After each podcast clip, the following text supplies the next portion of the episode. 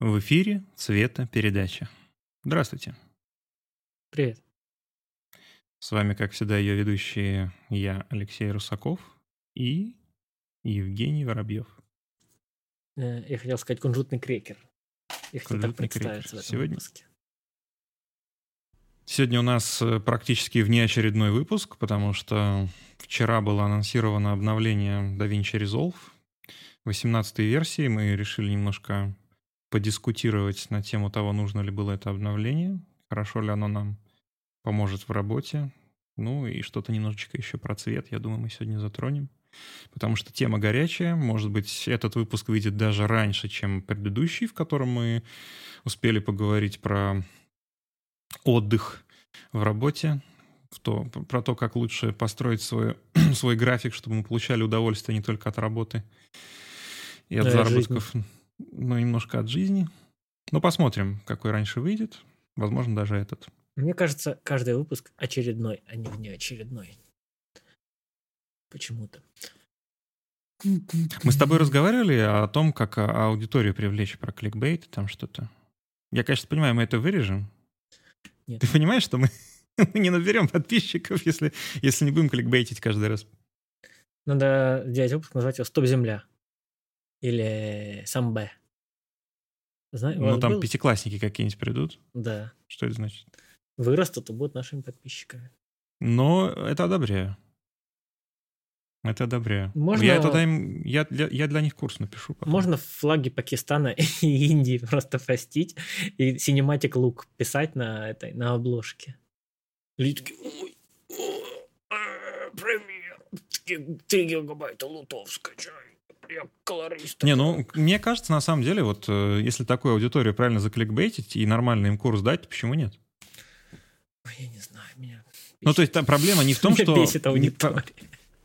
Проблема не в том, что аудитория там плохая какая-то, или в том, что кликбейтная реклама не, не должна существовать, а в том, что э, то, что дают после кликания на эту рекламу, оно, ну, посредственного качества. Нет, ну, если ты э, рассчитываешь на определенную аудиторию, если ты даешь нормальный материал, Ну. начиная рассказывать с уровня той аудитории, которая пришла, ну, это же принцип любого обучения. Ну, у меня, знаешь, у меня сильно э, сильно колупает мне, мне мозг, когда надо рассказывать что-то прям, знаешь, очевидное, которое ты такой... Знаешь, как это- знаешь когда в, в школу ходишь, у тебя уроки английского появляются, ты приходишь домой и говоришь, скажи что-нибудь на английском. Ты такой, да ёбаш, налево». Нет, тут такое же ощущение, Ну, как- когда Вот очевидно. тут, кстати, не, со- не совсем с тобой солидарен, потому что вот очень часто в чатах такое бывает, что какой-то вопрос очень глупый, и, значит, э, там, типа знатоки говорят, что да, ты что там даже мануал не можешь прочитать. А некоторые вопросы, на самом деле, то есть вот э, я когда начинал, там, условно, там, 12 лет назад, э, для меня это было даже не очевидно даже после прочтения мануала. И это стало, ну, как бы понятно от а, аксиоматических определений только после того, как я э, стал читать там по оптике, по цветовосприятию литературу научную, как бы академическую. И в инструкциях вообще не всегда понятно вообще, что имеется в виду. То есть некоторые вещи, ну, то есть весь... эм, то есть в целом проблем, то есть, на мой взгляд, сейчас э, обучающих материалов по, даже вот если взять узко по цветокоррекции, их вообще недостаточно. Чтобы красивым, литературным, русским языком это все рассказали, даже не обязательно русским можно, там любым, может, хоть французским, чтобы это красиво все рассказали, и чтобы это действительно была полноценная информация, а не просто какая-то обрывочная. Вот я делал очень дорогой проект, но э, язык у меня не подвешен, поэтому вот вы просто поймите, что это хорошо. Еще некоторые курсы, они еще и требовать начинают. И говорят, вот мы такие курсы потому, хорошие, потому что мы требуем. Но это смешно. Нужно ну, уметь рассказать для очень низкого уровня слушателей, это отдельная задача. Это, причем это большая задача. То есть, ладно, как бы, если ты получаешь деньги за это, тебе, в принципе, все равно, там, научился человек или нет. Мгм. А, например, вот какая была задача, когда была э, промышленная революция? Да даже не промышленная, даже когда вот там при Петре, в том же взять, э, навигационные школы были. Когда выяснилось, что м, для мореходов осуществлять навигацию просто нет специалистов, нужно их где-то набрать. А у тебя и, и стали набирать из э, всех. То есть вот Петр сказал, что не дворянских, а прям всех-всех набирайте. И тебе же нужно было объяснить на уровне сена солома, и так, чтобы человек э, лоцию осуществлял так, чтобы грузы приходили. А, а как-то, а надо с ней зайти, надо объяснить так, чтобы вот с нулевого уровня и прям до специалиста морехода поднялся человек. Ну вот здесь, мне кажется, то же самое. То есть тут эм, как бы удовольствие можно получать не только в том, что ты рассказываешь какой-то высокоуровневый материал, который там, в общем, люди, которые уже в индустрии только понимают, но и когда ты кратко, лаконично, с красивым примером рассказываешь что-то очень простое. Ну, я воспринимаю просто, если это вопрос в чате, да, например, я воспринимаю это как э, ты вышел на площадь и крикнул. В что тебе кто-то ответит. Я считаю, что вот на этой площади тебе могут ответить по-разному. Ты должен ответить, могу ли я сделать вот так-то. Тебе говорят, нет. Но я считаю, этот ответ плохой. Но параллельно при этом я считаю, что и развернутый ответ на это давать тоже как бы не очень хорошо, потому что человека это расслабляет, и он как бы думает, Питер, все буду спрашивать. То есть, mm, да. ну, если мы говорим в рамках чата. Здесь, здесь нужен некий баланс, что иногда помочь, а иногда и напрячь человека, чтобы он сам разобрался, чтобы он в конечном итоге ушел от э, долбежки каждого вопроса. Мам, а где ложка? Мам, а где суп? А, мам, а как мне э, набрать суп в ложку? Да, вот каждый вопрос. Человек ушел к тому, что он сам что-то уже обработает, переработает и, и даст тебе вопрос, когда в вопросе видно, что человек переработал информацию. Что он копнул раз, два, три, и, следовательно, после того, как он копнул, у него что-то не получается. Но если мы говорим о публичном чате, где как бы сидит там тысяча человек, условно говоря, и тебе в этой тысяче человек каждый день кто-то, а как компьютер включить? И ты такой, вот так, на следующий день. А как компьютер включить на следующий день? И, ну, это уже по кругу просто начинается. И с годами ну просто ну, да. это надоедает. Ну или еще, знаешь, когда тонкую иронию люди плохо ловят, ну, задаются какие-то вопросы, но очень спорные, например, там, а где скачать кряку? И ты человеку, человека подталкиваешь, ты говоришь, ну тебе в каких целях? В ознакомительных? И когда человек не понимает вот э, уровня языка, которым нужно общаться в таких случаях, говорит, нет, я вот хочу работать. Ну, нет, брат, ну купи тогда, если хочешь работать. В ознакомительных целях, ну, можно, наверное, подсказать. Ну, Тут это... же вот нужно не, еще, ну, если, чтобы... если ты в чат пишешь, где скачать каяк, сразу достань. Только вот, вот винду. Винду можно подкрячить. Она неудобна. Осуждаем, если что. Нет, ты, фишка в том, ну то есть ты ее не, не взламываешь, ты переставляешь, ты просто возьмешь, заменишь процессор видеокарту, поставишь свой хард, и у тебя может слететь активация. И тебе надо опять... О, да, кстати. Да, ну, да, это да, да. У меня винда, у меня полная лицензионная Windows 10 Ultimate была куплена, я не знаю зачем, но вот это факт, потратил свои кровные. И я поменял систему, у меня была проблема. Я полчаса сидел на, в горячей поддержке Windows, Microsoft вернее, он меня переспросил просто чуть ли не паспортные данные, и потом переписал этот э, MAC-адрес моей материнской платы новый для того, чтобы привязать к ней эту лицензию, лицензионный да. ключ. А потом, если тебе обновление, ты открываешь, думаешь, ну проверю обновление, нажимаешь проверить обновление. Хотя, по идее, оно уже должно тебе было само написать, что у тебя доступно обновление. Но оно тебе угу. проверяем, у тебя эта полосочка бегает три минуты. Что вы можете проверять? Вы делаете запрос, у тебя есть версия какая-то. У вас на сервере есть более новая версия. Эта сверка делается вот так. Оп, и готово. У них три минуты полосочка бегает, проверяет, если обнов... проверяем наличие обновления. Ну, тут, мне кажется, какие-то тонкости могут быть, я думаю... Да это рукозадость, айтишники, рукозадость айтишники слабых разленившихся программистов. Я считаю, что очень много у крупных сервисов очень слабой и, и ленивой команды, которая вот выросла, исходя из э, забюрократизированной внутренней структуры. Когда люди, которые, ну, как бы, когда вопрос может делаться там команда из пяти человек, а это уже команда из 45 человек, из них которых там 15 супервайзеров, да, да, да. И вот это вот начинается цирк. И, и в итоге все это один, один чувак считает. делает и не успевает в мыле. И получается, черти что, выходит киберпанк 2077, например.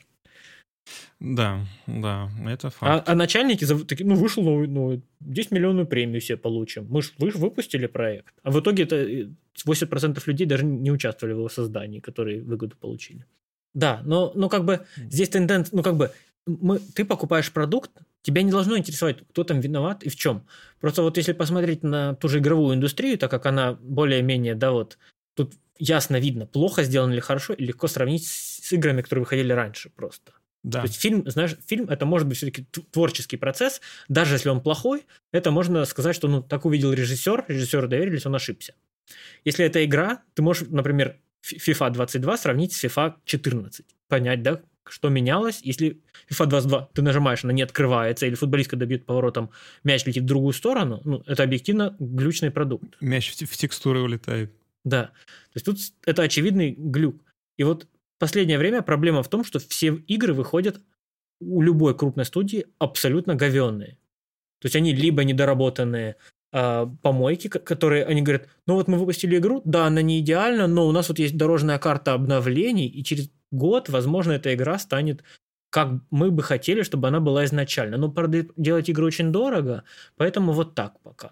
И в итоге за этот год игра, все, всех уже падает интерес, и она закрывается. Вот там тот же этот был. Я, я в них не играю, но почему-то интересуюсь, не знаю зачем. А, вышел новый Battlefield 2042, mm-hmm. по-моему, да? Ну, просто мусор. То есть предыдущие части лучше. Как, что вы могли делать несколько лет, чтобы выпустить игру, которая работает хуже, чем то, что вы сделали раньше? Факт. И это э, одна из крупнейших студий в мире. То есть чем вы занимались? Ну, видишь, игровая индустрия, она сейчас, к сожалению, находится в лапах мобильных игр, у которых прибыли намного выше, чем прибыли всех AAA проектов. Поэтому, конечно, они все облизываются и не хотят делать хорошие игры. Они хотят продавать сундуки с кристаллами. Ну да, у них такое ощущение, что они разрабатывают способ монетизации, а потом к нему уже пытаются прикрутить какую-то игру из тех, которые там есть франшизы. Такие, так, вот можно продавать скины, можно продавать паки с героями. Давай накрутим сюда шутер. Это будет Call of Duty.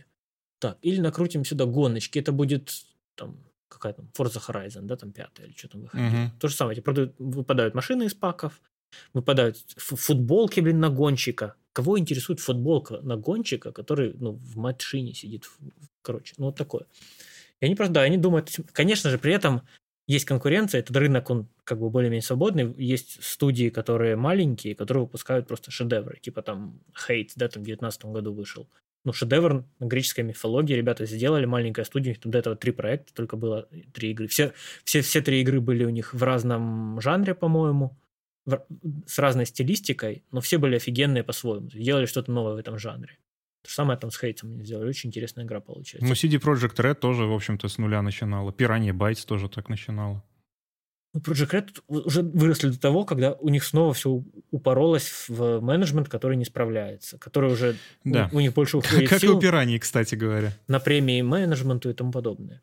А вот маленькие студии, да, сейчас вот реально, если вот люди просто хотят поиграть, да, я там иногда думаю, что ну, сяду поиграю, отдохну, там, выходные почилю. И ты начинаешь смотреть, и ты, ты понимаешь, что тебе нет смысла смотреть вообще большие игры больших студий. Тебе надо просто сразу копать индюшатину, там вот ты берешь там топы за такие-то годы, и ты сразу там, так, эти три я пропускаю, вот инди-студия, у нее, значит, что-то будет необычное и новое. Угу. Как с фильмами, знаешь, когда ты такой, что посмотреть? И ты заранее сразу открывают список фильмов какой-нибудь, сразу так, так, Марвел отметаем, фигня. Да, так, да, эти, да, да. эти все, э, там, какие-нибудь там Netflix, фильмы от Netflix, же. которых э, Транс-Орел с, с, с кенгурятиной борется за права, не знаю, там, змей, ты такой, так, это все, ну, до свидания. Что-нибудь, да, и ты начинаешь просто искать хоть что-то в этом найти. Тебе надо, чтобы совпало, что это какой-нибудь молодой дерзкий режиссер, которому кто-то скинул денег, и это оно выстрелило. Там же как работает, ну, я, по крайней мере, слышал, кто-то рассказывал. Есть mm-hmm. условная студия, там, Universal. Я не говорю, что она так действует, но условная. У них mm-hmm. есть э, бюджет, да, какой-то годовой. Они думают, так, нам надо вложить энное количество денег в фильмы и получить энное количество денег обратно, n плюс 1, да, какое-то. Э, как они делают? Они знают, что есть концепция А. Фильм э, супергероем с, с топовым актером, там, Скала Джонсон какой-нибудь. Mm-hmm. Он там едет в джунгли, с кем-то дерется, кого-то побеждает, они идут на тачках, джипы, взрывы, машинки. Они знают, что они вложат в, так, в такой фильм там сотку, получат 250 там, из них там, mm-hmm. там 50 в маркетинг, да, допустим. То есть они знают конверсию. И это готовые как бы концепты. Типа, форсаж. Раз в год мы можем там раз в два года выпустить форсаж. Раз в два года мы можем выпустить Человека-паука. Это будет всегда вложил там 200, получил намного больше. То есть большая часть денег этой студии идет на вот такие как бы готовые концепты готовых фильмов. Там типа фильм про то, как у отца украли дочь, и он идет всем мстит и возвращает ее. Такой фильм раз в пару лет выходит у какой-то студии, он работает, все нормально. Или там фильм такого-то режиссера, который готов, готовые фильмы снимает своего типажа. А потом там на уменьшение идут уже фильмы из разряда чего-то другого. А, мы говорили о стагнации программистов, да, программных проектов, что... Да, да. Что, в общем-то, крупные студии, они стараются идти по накатанному пути, часто забывая, собственно, о самом процессе производства чего-то уникального и хорошего. Из-за этого они из года в год выпускают одно и то же. Будь это софт, будь это да, там, фильмы, будь это игры. То есть оно одно, одно и то же, одно и то же, но так как ты в прошлом году выпустил, ты понимаешь, как это сделать. Они такие, давайте сэкономим, давайте не будем тратить на, там, на текстуры, возьмем старые текстуры. Или там чуть сэкономим на программистах. Они что знают уже, как сделать. Повторно сделают легче. А денег хочется больше. Соответственно, монетизацию делают более суровую. А, так как проект выходит с года в год, они его пиарят, маркетинг раскручивают, тратят деньги на маркетинг. И в итоге там 100 миллионов, выделенные там на игру или на, на что-то еще, уходит больше на маркетинг и на премии директорам, которые успешно запустили игру в этом году. А игра получается хуже по факту. И то же самое, мне кажется, вот с фильмами и с продуктами какими-то. Да, вот и в этом плане я считаю, на самом деле, вот если уж э, говорить о каких-то высоких философских материях, это в целом наша задача, чтобы некого среднего слушателя попытаться, ну, не знаю, высокопарно образовать, наверное, сказать. Ну, в общем, намекнуть на то, что вот есть хорошее, хороший контент. Вот обратите внимание. Так вот, Значит, мы плавно подошли к теме, значит, покружили вокруг темы хорошего и правильного софта и дорогого и неправильного софта и покружили насчет, покружили вокруг темы интересного авторского контента и неинтересного масс-маркета. Э, у нас довольно большая новость, 18-я версия DaVinci. Презентация Прилетела. была, кстати, ты сказал вчера, но она была вчера. не вчера. Она была позавчера, по-моему. А когда? Нет, вчера. Да нет. Ну... Позавчера. Ты вчера Сейчас. просто не услышал только. Да, Э, ну, может быть. Нет, я услышал тогда же, просто, может быть, у меня день Гранд слопнет, Петя вещал а позавчера вечером. А, окей, значит, у меня уже день потерялся. Да. Так вот, а, что, ну, я думаю, если кому-то кто-то да. прям интересуется DaVinci, конечно, просто стоит посмотреть презентацию в ускоренном и в перемотке, потому что они же, традиция Blackmagic, они не как Apple, они не говорят, что it's magic, и все работает. Они же не, не говорят, что it's, it's, it just works, и все они показывают тебе целиком. То есть они берут там вот новый, да, там новый Cloud Store у нас вышел, вот мы его берем, подключаем, вот так он работает. Они прям пошагово с, под, с момента подключения до момента полного использования показывают. Не спеша, обстоятельно. Ну, у, Гранта, я так понимаю, отношение к своему продукту такое, что вот это его детище, и он прям вот мы сделали вот так, оно работает. Знаешь, мне вот эта черта у него, с одной стороны, она прикольная, с другой стороны, она немножко, ну, я думаю, давит знаешь, что авторитаризм некий чувствуется в этом, что он именно вот так хочет рассказывать. Ну, то есть это просаживает уровень качества презентации продукта, как по мне. Но все-таки он, он руководитель компании, а не профессиональный да, там, маркетолог, чтобы хорошо показать продукт. Ну, наверное.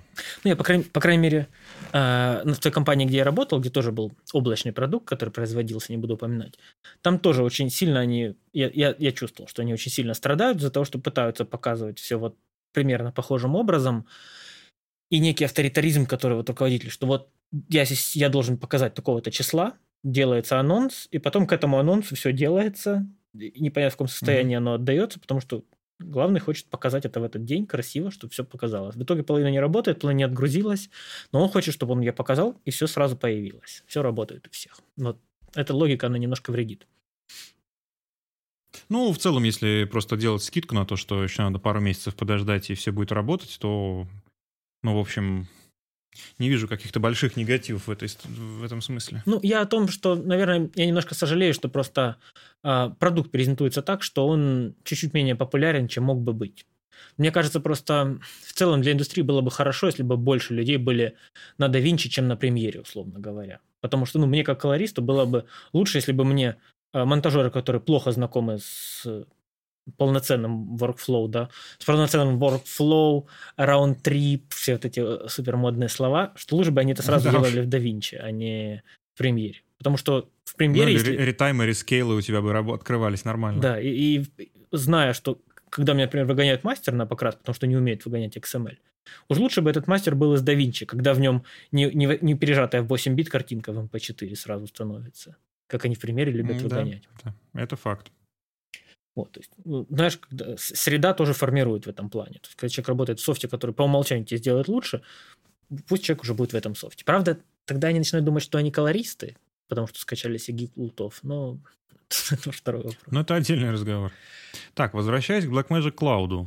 Да, давай вообще пройдемся Они предложили... по Да, значит, сделали вариант... Э, ну, то есть Blackmagic Cloud — это не платное сетевое хранилище, а это сервис, с помощью которого можно транслировать друг другу файлы из DaVinci. Это скорее это, платная, это прям очень круто. платная сетевая коллаборация. Там даже не файлы, это ты, да, вот начнем с...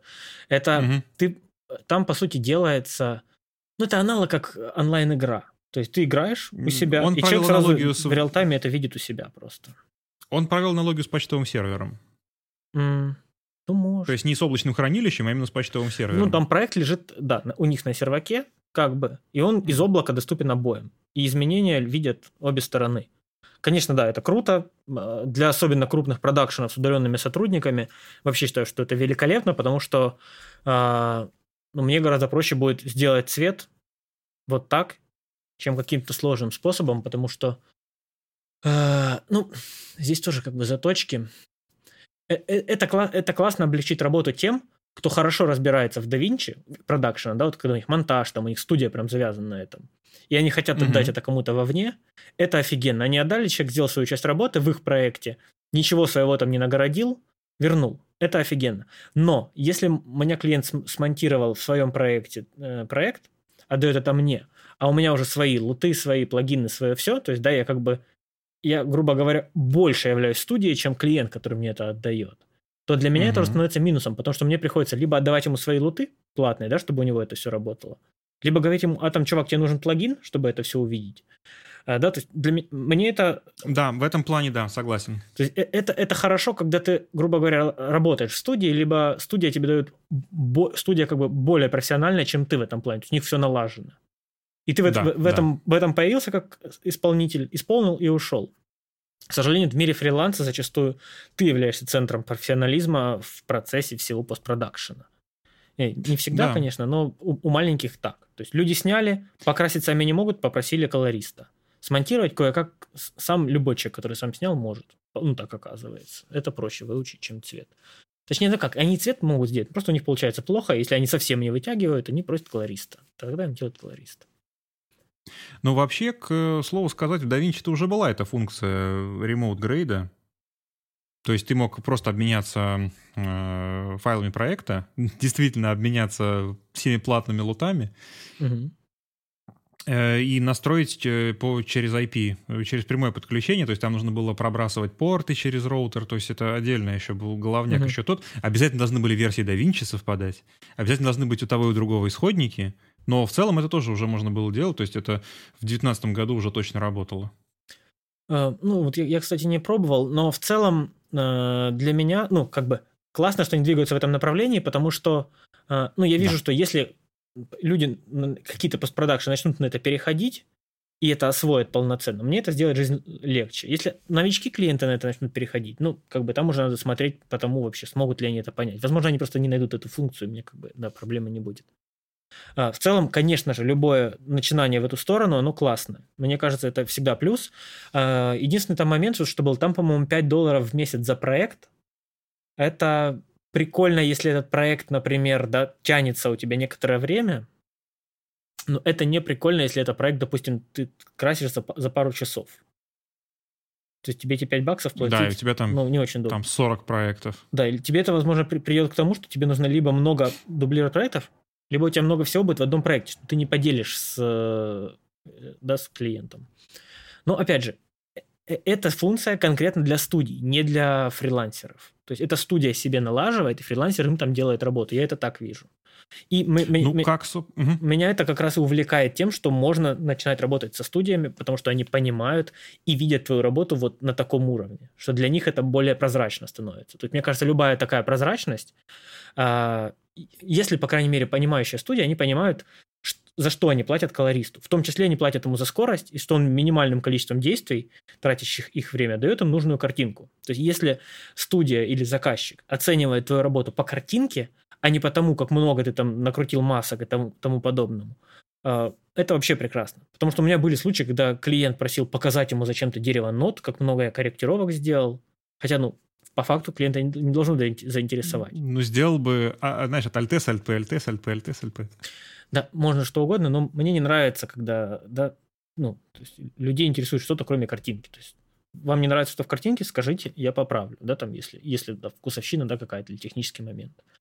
Но они когда там, ну, нужно еще коррекции сделать. Просто, знаешь, когда придумывают, там такие, ну, кожа красновата или зеленовата, вот не Да, или как... А вы используете латы для покраски? Да, да, да, да. да. И мне, мне не расписали на, на фриланс-площадке, ты умеешь луты использовать? Просто вопрос, умеешь ли луты использовать? Нет.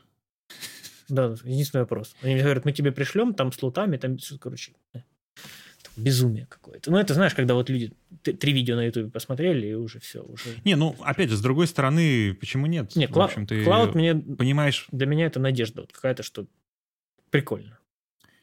А, и тут же они выпустили сетевое решение. Для файлов. То есть, да, да, да, то есть это фактически Network Attached Storage, э, это, network, это фактически Network Attached Storage, то есть э, файловый сервер фактически. И тут э, самый-то главный вопрос, э, это вообще дешево или дорого? Потому что у них 20-терабайтный SSD э, файловый сервер, он стоит 9 тысяч долларов. То есть это, ну, по нынешнему курсу, я уж вообще не хочу говорить сколько, но, ну, предположим, предположим, по курсу на там, начало года, ну, это было там, условно, там, 700 тысяч. Ну, да, но с другой стороны их панель стоит почти 30. То есть, когда ты смотришь, да, что ты... Так, нам нужно э, э оборудовать нашу студию цветокоррекции. 30 тысяч панель, угу. там, 4 тысячи компьютер, хранилище, еще 9 тысяч. Ну, как бы, э, здесь разумные как бы ступеньки, да, когда у тебя панель 30 и монитор 30, что хранилище будет 9. То есть, это как бы выглядит разумно. Плюс здесь нужно ну, как мне кажется, здесь нужно считать, насколько это... Ну, есть же готовые решения, да, там вот разные... Вот, я, собственно, к этому и хотел сказать, что на самом деле это очень дешево. То есть даже если сейчас зайти на Newegg, то там решения, ну, я бы сказал, спорные, может быть, решения. То есть фактически в чем э, принципиальное отличие вот этого Blackmagic от самосборного сервера? Самосборный сервер, для тех, кто не знает, напомню, э, есть отличные э, решения на примере FreeNAS, так называемого Linux-дистрибутива. Угу. Фактически вы сами собираете компьютер, ну, идеологии фринаса вы должны, можете собрать даже не самый сильный компьютер, сделать на нем файловый сервер, что на самом деле уже давным-давно не актуально. FreeNAS требует очень сильного железа. То есть на FreeNAS требуется много памяти, то есть 32 там как минимум нужно. Там 1 гигабайт на каждый терабайт э, хранилища желательно, плюс там еще сверху у вас должен быть многоядерный процессор для того, чтобы все Потоки информации. Не, PCI там, не, не, не, по, нет, не потоки, не PCI-линии, а именно эм, э, избыточности. Во, все избыточности считать. Соответственно, нужен многопоточный процессор, чтобы считать все избыточности. Э, и, соответственно, вот эту файловую систему, она тоже, то есть там и падения у нее бывают, и там избыточность нужно очень хорошо продумывать. И опять же, сколько стоят жесткие диски для этого всего. То есть, условно, буквально вот недавно я слышал, э, ну, вернее, что значит слышал, смотрел ценники. Недавно смотрел, значит, в магазине, по-моему, в прошлом году это еще было, там в районе, ну, тоже 700 тысяч, 80 терабайт, тоже такое же хранилище, но на жестких дисках, твердо, не твердотельных. То есть в целом это очень в рамках индустрии цена. Тут фишка... Плюс то, что это SSD, и плюс то, что это plug-and-play фактически рабочий. Что меня вот здесь интересует, да, вот в плане подрасчитать и, и посмотреть. Все-таки, если ты mm-hmm. делаешь свое хранилище и накидываешь туда свои харды, если, грубо говоря, на компьютере ты это делаешь, ты можешь взять, ну, прям много хардов, на прям много терабайт. То есть у тебя, если давинческое решение, сколько там у них? У них 80 всего максимум, да, если не ошибаюсь, на этих M2. 320. 320, но это прям ультрадорогое решение. Там, да, ультрадорогое. Даже цен, цены. Да, то есть у тебя, возможно, гораздо лучше будет цена за терабайт. Просто в случае с, со своим решением.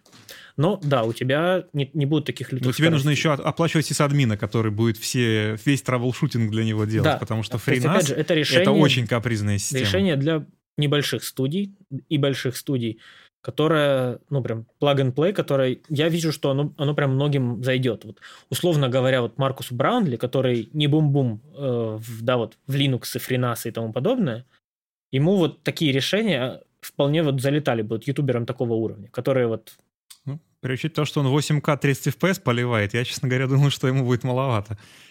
А, да, вот, вот тут же, опять же, вопрос объемов. Кто такие количества хранит? То есть это, э, это выглядит как облако вот для студии, знаешь, текущего проекта. Туда заливается там пару текущих проектов, и с ним сейчас все работают. Да, с ним а поработали, оно шло в хранилище хранилище. Да. И это, опять же, решение для студии. Ну, я не знаю, кто для дома себе такое возьмет, если можно просто хардов больше в компьютер воткнуть. То есть тебе либо приходит фильм на хардах с курьером, и тебе его надо воткнуть да, да. куда-то, а не в это хранилище. Либо тебе э, ну, другим способом приходит. То есть тебе это... То есть для дома... Там, кстати, можно воткнуть в хранилище тоже можно воткнуть внешние диски. Там тоже предусмотрено. Ну да, но тебе же... Причем у них они же даже сделали э, без дисков версию, в которую два USB Type-C, и угу. ты можешь свои внешние диски туда подключить. И стоит вполне себе 400 долларов, э, вполне вменяемые, на мой взгляд. То есть для меня... При учете того, что того, что софт, и то, что ты можешь сразу там, например, если ты работаешь в какой-то небольшой студии или там в паре с кем-то, там монтажер, колорист, угу то вполне себе, мне кажется, неплохая идея.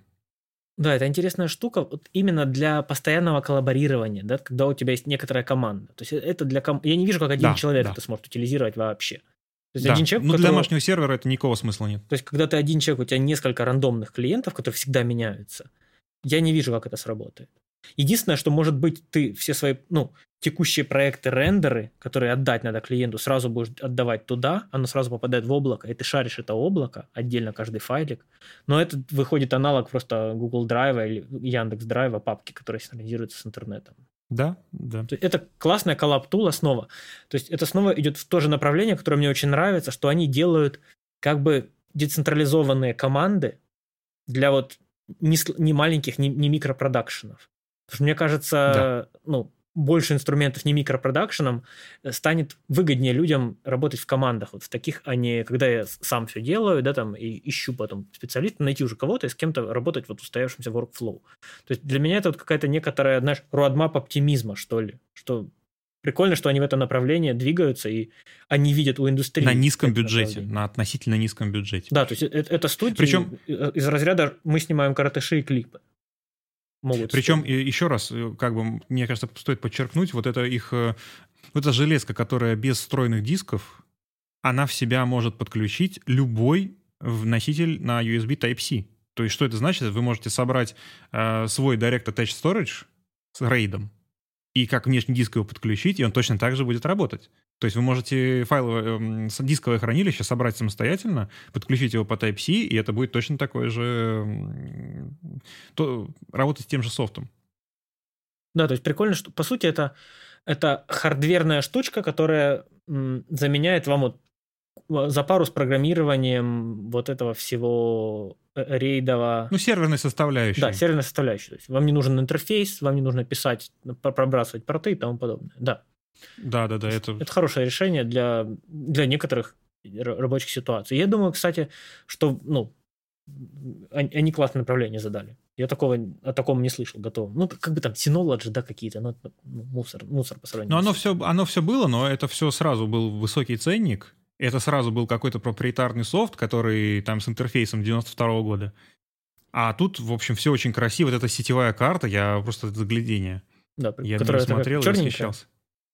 Да-да-да, то есть там э, диск не показывает, как записан диск не по процентам, а там двухмерная карта, mm-hmm. на которой условно она разбита на точечки и показано, какая из частей диска заполнена, то есть ты можешь видеть, э, насколько фрагментирована запись и из каких фрагментов сейчас идет чтение, в какие идет запись. То есть ты примерно можешь э, оценивать, насколько высокая загрузка сервера. Да, и можно визуально сразу оценить вообще, может место заканчивается, можно вторую подрубать, да? Да, это прикольно. Да-да-да. Единственное, что да, это все-таки прям боксовое коробочное решение, которое, ну, прям воткнул и работает. То есть ты не можешь, так, у нас заканчивается место, нам нужно докинуть хардов. То есть тут это не так, не так удобно и не так хорошо сработает, как я представляю. Э, да. То есть да. это, это... Ну, это как бы такой яблочный подход, я бы да, сказал. я тоже хотел сказать, что это такое прям... Видно, что они прям хорошо заигрывают с Apple, они, да, оптимизации все эти под M1, что им нравится, как, как хорошо зарабатывает да. Apple, им нравится философия Apple в плане, что да, там мы для креаторов все дела, и они в эту сторону играют. Собственно, вот этот вот визуальный интерфейс просмотра вот этого сетевого хранилища, как оно работает, это же, собственно, тоже в сторону Apple, что вот красивая сразу картинка, ты подключил монитор, у тебя все красиво нарисовано, ты можешь визуально глянуть, прикольно. То есть это прям Apple подход, что вот красиво, смотри, работает. Мгм. Да, но да, но концепция все-таки такая интересная. Так, значит, дальше у них здесь э, генератор прокси теперь выделенный. Ну, то есть это э, фактически Apple компрессор они переделали. Adobe Media Encoder. Ну, он вот что для меня, что выглядит как, как фигня, что это прям как огрызок, что он на винде дает только 64-65 кодеки, что для меня как бы сразу это не прокси. Я не собираюсь декодить вам 64-65 кодеки для своих каких-то задач. А, а на Mac они уже дают прорез. Мне пока это кажется огрызком, потому что ты не можешь ни, ни форматы нормально прописать, непонятно, что с метой происходит при этом, то есть я, не видел прям явно хорошее описание. А, Для монтажеров, наверное, круто сделал, работает. Там они же классно показывали workflow, как оно сразу в папочку попадает и подтягивается. Вот это вообще интересно. Но, э, например, я бы в проксях хотел иметь, да, вот сразу запеченный бернын какой-то на экране.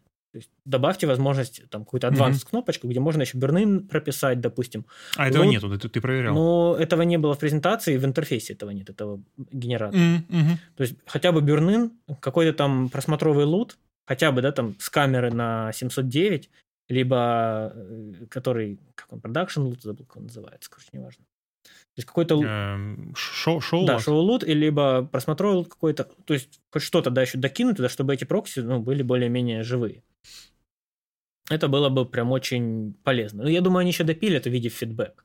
Но, но вот здесь вот попахивает вот этим вот, вот этой вот сыровизной, когда, а, ну мы- нам надо выкатить, и мы выкатим, толком не подумав. Знаешь, что вот, а, ну, есть, есть софт, который прям много лет делается, и он продуман. Допустим, да, вот, Мгм. драйвера AMD, хоть они глючные, но в них можно найти все, что угодно. Даже, они, они даже добавили, что у тебя вот есть хоткей, там типа Alt-R, допустим, да, там у тебя запускается какая-то там штука в драйверах. Кон- То есть, где бы ты ни находился, откроется драйвер, начнет запись экрана, допустим. Мгм. и они Ну, NVIDIA тоже сейчас И стоит. они подумали, чтобы эта фигня не выскакивала, у них есть отдельная галочка, что отключить все хоткей. То есть ты нажимаешь, и драйвер перестает воспринимать твои хоткеи. Да, там вот, они Мгм. делали интерфейс разгона, интерфейс настройки дисплея. То есть все за годы обросло, и ты можешь найти все, что тебе угодно. Но по умолчанию на первых страничках у тебя вроде бы все красиво и минимум функций. Ну, копнешь, ты найдешь. Тут как раз у тебя все красиво, минимум функций, и все, и больше их, ты, их и нет. И знаешь, вот как на английском, afterthought. То есть, а если бы сесть и Мгм. подумать, то сразу же пару еще функций очень бы были нужны и пригодились бы здесь. Но я так понимаю, они заменяют здесь вот, эти, вот эту старую концепцию Optimized Media, возможно. Ну, надеюсь, что нет. Ой, я надеюсь, что нет. Это же просто это панацея была раньше. Ну, я вообще, если у меня материал 265 был, который плохо выручился моим радионом на декоде, Мгм. я всегда выгонял сразу оптимайзы, и я их делал сразу в качестве ну, без потерь, как бы, да, то есть я, грубо говоря, 10-битный 265 422 перегонял в DNX HR HQX 10-битный 422. И все, я с ним работал, Мгм. и из него сразу же и рендерил, чтобы просто потом не считать этот Мгм. 265 вообще. Да, А, да. То вот, вот я бы хотел, чтобы вот этот прокси-генератор тоже так умел, чтобы я себе сделал в оригинальном разрешении все-все-все как мне надо, Ну, интермедиат кодек просто. да, сразу в интермедиат, что можно было делать. Что, чтобы оно, ну, тогда уже соберите все в одно, что и прокси, и оптимайз, что все это одно. Ну, как бы, что человек выбирал, что ему Да. нужно. Либо это прокси, либо это optimize.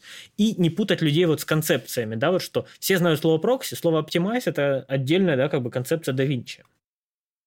И, ну, могли бы это все собрать в одно, что это как бы, ну, прокси, да, но в прокси уже дать подраздел, что вы хотите прокси Не, ну так-то в монтаж. Final Cut это уже Ну, я, я не знаком с. Final Cut, я работаю в DaVinci. И в Авиде, насколько я понимаю, тоже. Собственно, DNX это что такое? Это ProRes от, от Авида. Ну, конечно. Точнее, нет. DNX — это DNX. А прорез — это уже DNX, DNX от Apple. Давай не путать. Apple вз- А, DNX раньше был. э, DNX — это открытый э, стандарт кодека, который опубликовал Авид. Apple взяли этот стандарт, немножко изменили и сделали свой лицензионный, Ну, я это и спрашиваю, что э, лицензионный э, и платный позже появился. Да. Но технически Ну, в своей базе это один и тот же кодек, да. То есть, ну, где-то одно и то же. Там, ну, там это внутрикадровое сжатие. Не межкадровое, а внутрикадровое. То есть, или 264 ну, там они разные бывают. Сжатие это разное Да, но в, цел- в целом принцип этого DNX кодека, что он не, не анкомпресс, а он компрессит в рамках одного кадра. Просто. Эм, у, D- у них немножко разная парадигма. То есть у DNX он э, скорее visually lossless, а прорез он скорее mathematically lossless. Хорошо было бы знать, что значит mathematically lossless в случае Apple, поскольку это... Вот именно, это они просто поменяли э, формулировку, чтобы объяснить, почему у них э, свой проприетарный кодек. Когда все, все могли бы сказать, да вы не офигели ли? Ну, вы взяли просто открытый кодек и сделали его проприетарным. Ну, Apple любят вообще такую тему делать. Ну, слушай, знаешь, после того, как Red запатентовали слово RAW, фактически, я уже как бы да, ну, отношусь есть, сквозь Поэтому, пальцы. ну, собственно, когда у меня клиенты просят проезд, очень часто им и DNX вполне заходит. Как бы, ну, разницы они не видят. Ну, как бы ты ее не увидишь, ну, потому что оно одинаковые файлы. У них примерно одинаковый размер, у них те же, те же потери, если они есть. То есть на difference ты кидаешь эти файлы, они одинаковые. Мета, ну, кроме названия кода, тоже, по сути, одинаковая. Там есть моменты, mm-hmm. да, там с премьером, как он читает э, уровни, 16235 да. или ну, к сожалению, да. но ну, full видео, да. Это косяки уже премьера. И незнание людей, которые работают с видеокартинками. Да, но в целом движение в упрощение работы с прокси, я считаю, хорошее. Ну, как бы, знаешь, а, попытка хорошая, а реализация пока что спорная. Как бы... Да, реализация Simple Dimple, как бы. Картинка смешная, а история грустная. Попыт хороший, а Simple Dimple нет. Simple Dimple лопнул. Но... Так, значит, что у нас тут дальше по, по обновлениям? И, значит, опять умные метаданные, окей, это хорошо. Э, расшаривание библиотек, ну, это тоже, вот, собственно, оно Это, собственно, есть. наши луты и все остальное, которое, по идее, должно делиться, да, я так понимаю? Теперь. Like collection data also provides major performance who are using secure private network. Meet updates of editorial, color changes and collaboration.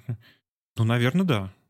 Не знаю, вот про, про луты, про Power Grade, а если ты на, во Fusion накрутил что-нибудь такое лихое, проприетарное, мудрое? Ну, наверное, да, наверное, должно быть. Ну, опять же, все в рамках, видимо, одного продакшена.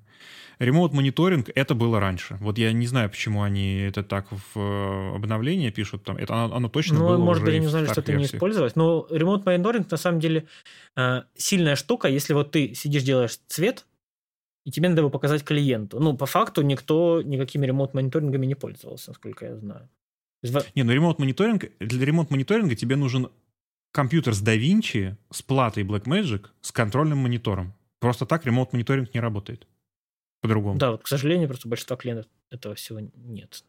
Ну, то есть, да, это, конечно, все равно. То есть им, ну, им, им все равно нужно какое-то ультимейт решение, которое а, не будет завязывать клиента на вот всех этих. Понятно, что просто они же пытаются сделать по уму, то есть они пытаются сделать color accurate. Они ожидают, что там клиент, который сидит в контрольном помещении с 6500 светом, в полумраке, за хорошим откалиброванным монитором. По факту клиент смотрится с телефона, ковыряясь в носу, поэтому... Из которого торчит гвоздь. Вот, ну то есть, понятное дело, что они пытаются показать идеал, как правильно. Э, но при этом они же заигрывают с массовой аудиторией, пытаясь да, там, добавлять эти переходики и все остальное. То есть тут надо, если вы уже заигрываете так, то дайте тогда э, возможность э, ремоут-мониторинга э, в каком-нибудь, какого-нибудь э, сетев, в сетевом формате, да, вот, чтобы это просто ссылка для клиента, где я сжал ему э, это видео без э, коллизии по цвету и отдал ему это в браузер, допустим. Он от, от, это открывает в любом браузере. Вот это была бы сильная Ну, не штука. в любом, там, предположим, в каком-то сертифицированном браузере. Сертифицированном, там, либо, да, там, там кон- конкретным приложением каким-то, да, там. Ну, лучше без, без установки, конечно же, приложений. На самом деле скажу, могу сказать, что это отдельное... Ну, то есть это, скорее всего, этого не будет, потому что это нужно какой-то уже сервер типа IPTV делать. А, ну, в общем, это тоже софтверно не самая простая задача. Ну, короче... Особенно, особенно если там об HDR какому-то речь должна идти, то, ну, в общем, это очень уже нетривиальные задачи. Ну, это было бы очень интересной функцией, которую... Ну, продающей функцией, я бы сказал. То есть это была бы это реально факт. продающая функция, за которую люди бы готовы были заплатить больше и подписаться. Потому что это то, что ты прям будешь использовать все время, особенно для удаленных сессий.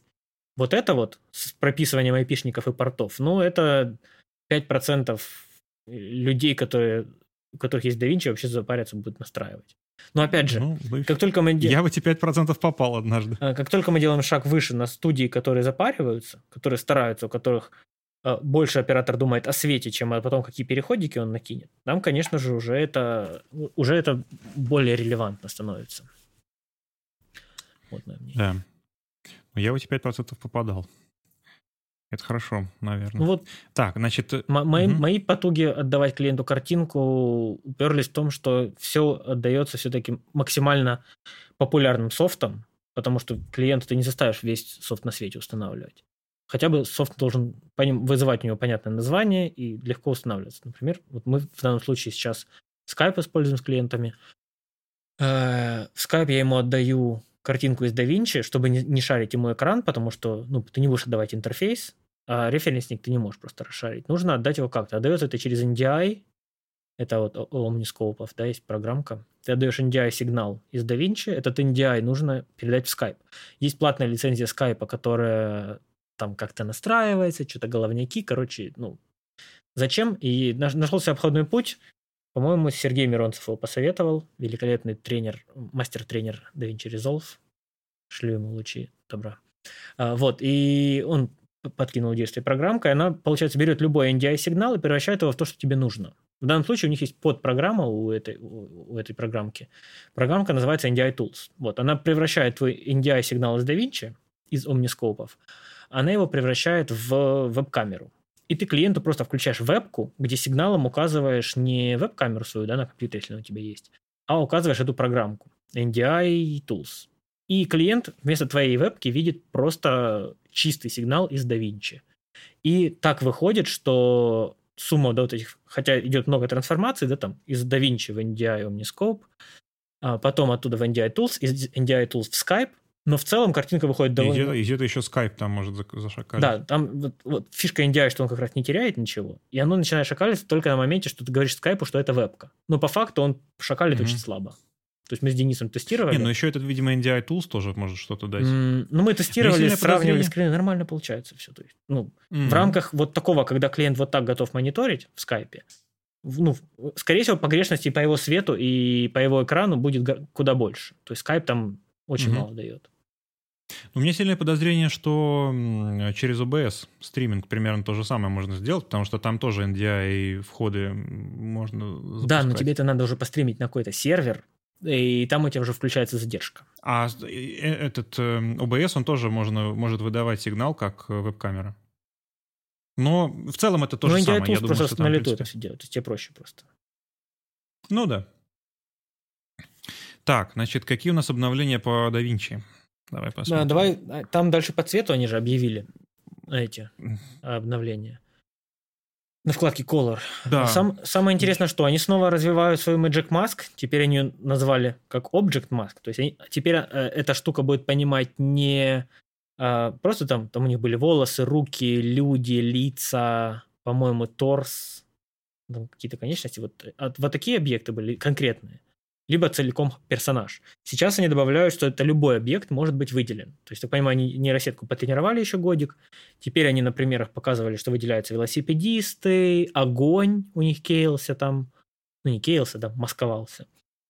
Э, то есть, эта маска стала как будто много умнее. Как мы с тобой тестили до этого Magic Mask с персонажем, который стоит в раздевалке, я думаю, ты помнишь это видео. Угу. Там эта маска далеко не хорошо справлялась с человеком который как бы у нее уже был заявлен. Мы пытались сравнить, лучше ли работает эта нейронка за счет карты NVIDIA либо AMD. Особой разницы в качестве, кроме скорости, мы не увидели. То есть надежда, что вот эта маска, она станет прям сильно лучше с точки зрения именно качества Кея. То есть я готов даже жертвовать, что она ну, будет то... медленная, что ты нажмешь, и она сама там минут пять будет делать это. Потому что, ну, эта маска нужна только если кадр прям в заднице, тебе надо прям спасать. Ну, как по мне. Ну, вообще, да. Да, так и есть. Поэтому я готов ну, никакого ну, не реалтайма, ничего такого, но за то, чтобы она сделала прям аккуратно. Ну, тут еще, конечно, мы не тестировали момент, что, может быть, нужно контраст раскочегарить на картинке, может быть, тогда она цепляется Я тестировал, лучше. не помогает. Ни контраст, ни saturation, да? color boost. Я делал прям, что... Я там типа в пять раз на- на- натягивал контраст saturation, что картинка ну, прям сильно, она, она прям начинала сыпаться, знаешь, вот по цветам. Угу. Ну, там дизеринг можно сделать э, зерном. Но не помогало. Угу. То есть она все равно, она, она путает прям сильно. И опять же, да, если ты должен маски еще дать правильный То есть у них же, же заявлены были Color Space Aware, вот все эти tools, которые как mm-hmm. бы должны понимать, как, в каком таймлайне у тебя, э, в каком color space у тебя таймлайн, и в зависимости от этого понимать, чего ей ожидать. То есть она не получит полноконтрастную картинку, если там лог-си, понимаешь? И она, по идее, должна внутри своей математикой как бы приумножить, что ей надо приумножить, и сделать выводы. Ну, как по мне. Ну, конкретно у нас здесь всегда известно, у тебя есть timeline color space, а, оно может внутри инструмента задать, исходя из того, какая кривая у локси, да, там... Ну, в линейку там в какую-то. Да, повернуть да. в линейку, в линейке уже ожидаемым образом сделать. В линейке как раз, ну, контрасты эти будут куда сильнее заметны. И да-да-да, там, ну, в целом, ну, это, конечно, это сложно, потому что мы имеем дело с Floating Point 32, где да, вот очень много похожих как бы RGB значений у картинки. То есть у тебя RGB кожи mm-hmm. и RGB объекта рядом, ну, может быть почти одинаковым. Да, там женщина на фоне кирпичной стены. Э, у них очень много почти одинакового цвета объектов.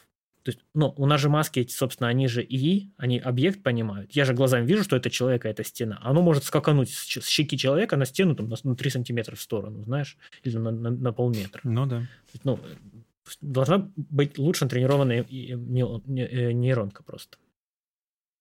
Ну, это бы еще ладно. Мне очень понравилось обновление про карту глубин. Вот карта глубин, на самом деле, это прям очень что-то приятное. Я так понял, что они попытались скопировать э, умные векторы из нюка. Я так понимаю, что далеко не полностью функционал был копирован, но вообще в целом вот это я очень протестировать хочу. Потому что прибавлять э, тонировку по глубине это прям такая да. сальная мечта вообще любой цветокоррекции, на мой взгляд. Да, я с тобой согласен, это очень интересно. Я так пон... я надеюсь, что, опять же, э, это не, скорее всего, это нейронка, она натренирована, потому что, ну, им же как-то надо понять, что является спереди, что сзади, да? Это, ну, я, я понимаю, что в условном нюке, это, если ты говоришь про векторы, что там смотрится, как, насколько сильно смещается объект, да, в процессе анимации, и оно таким образом анализирует эти глубины. Короче, да, главное, чтобы оно работало и не было вот, это, вот этого, знаешь, как э, кипение у этих масок. Потому что если будет кипение, да, оно, да. оно э, теряет смысл. Не, ну разблюрить всегда можно, конечно. Там, не, не знаю. Просто, ну, если у тебя это, если ты будешь тонально э, менять что-то, тонально это ж, ну, по яркости, правильно? Ну, скакать будет, конечно. Да, по яркости ты вообще ничего здесь не сделаешь. А тогда притем... ну, будем надеяться. притемнить фон или присветлить, или прихолодить. Прям, прям должно быть интересно.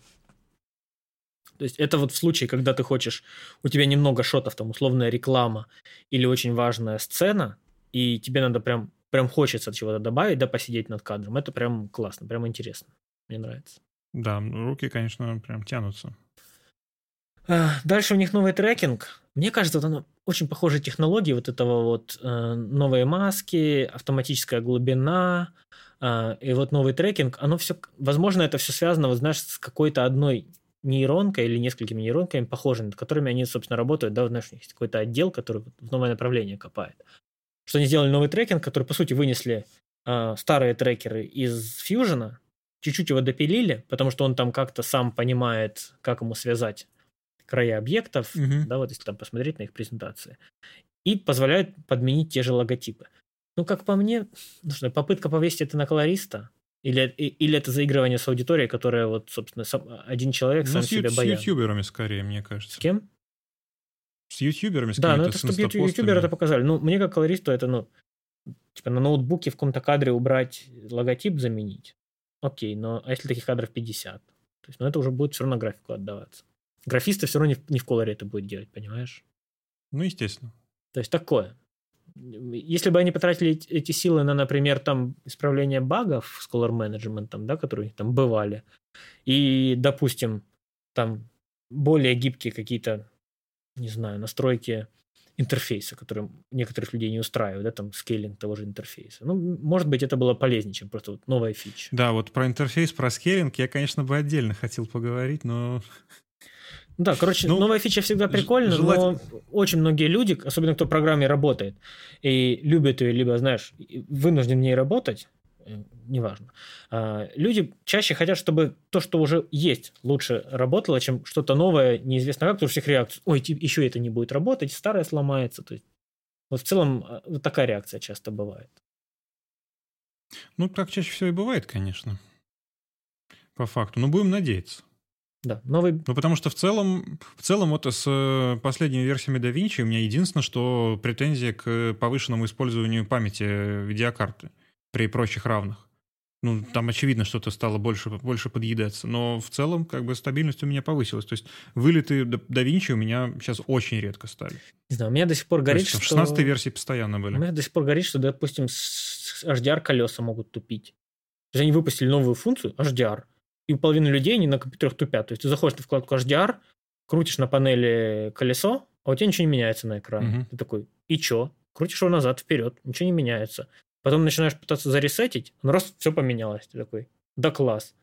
Они это исправляли, исправляли, все равно оно периодически выскакивает. Это, А, ну это с панелью, да, проблема? нет, это оно, не, ну я не знаю, я, не, не с я мышкой не ручками. кручу, но ну, конкретно, ну то есть это, Я вообще просто мышкой никогда не встречался с этой проблемой. ну вот оно, я, я оно без, много без лет, панели это про- преимущественно много работаю. лет. Ну, Больше года эта проблема вол- волочится. Сейчас она стала реже, то есть сейчас чаще во вкладке HDR все нормально. Но бывает, ты заходишь там, думаешь, хочу крутануть контраст в HDR. Поворачиваешь, ничего не произошло. Ты такой, здравствуйте.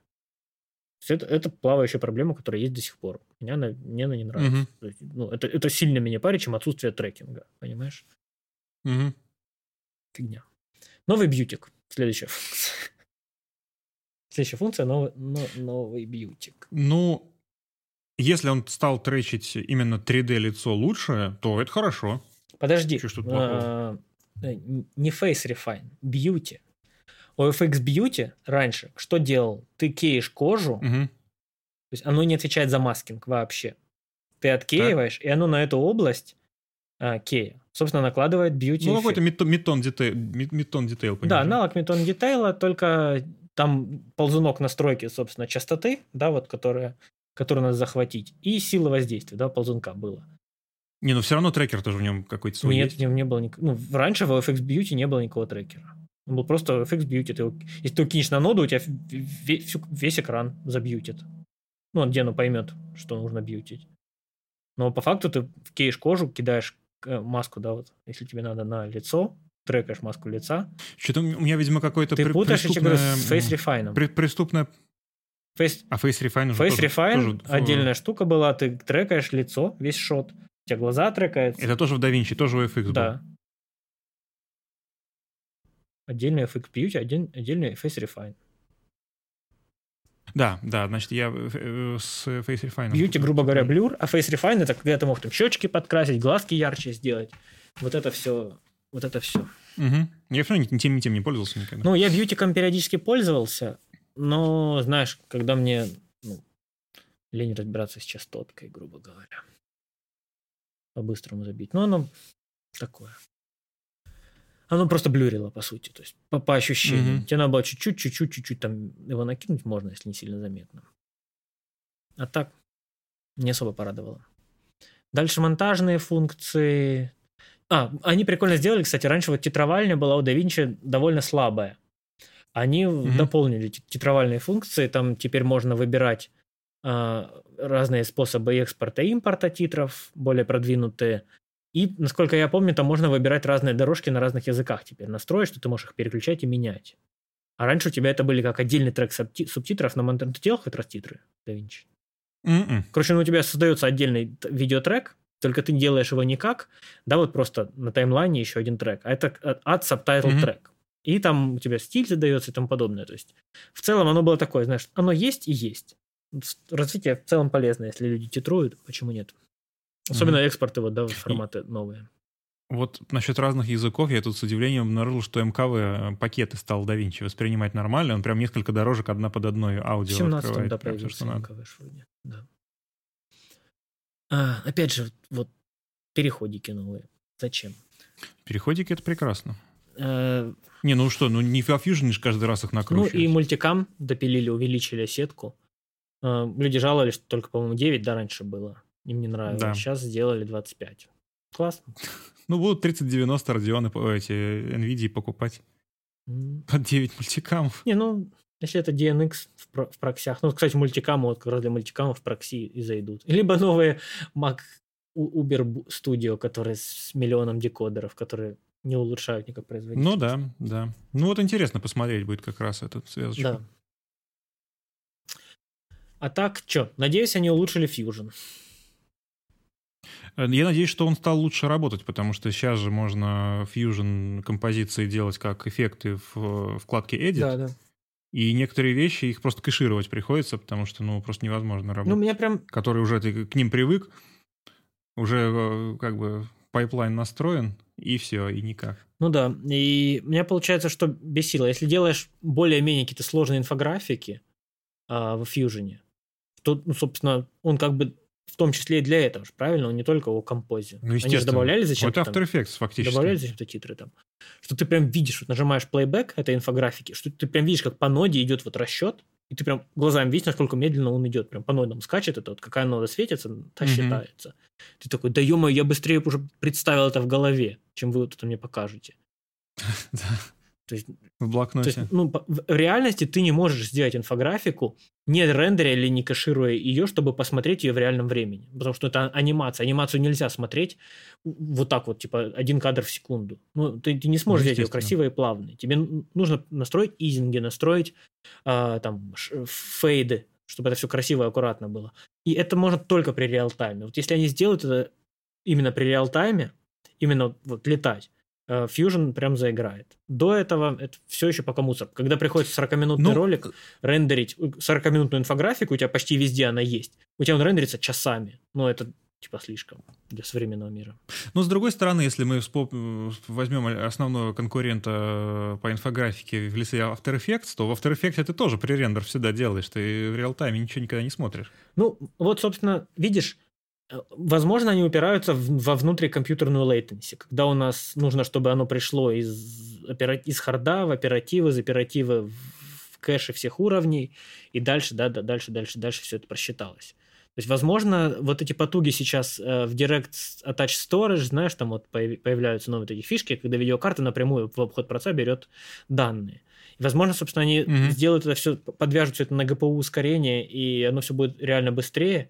Ну, потому что я реально думаю, ну, есть же вот, игр, игры делают все моментально.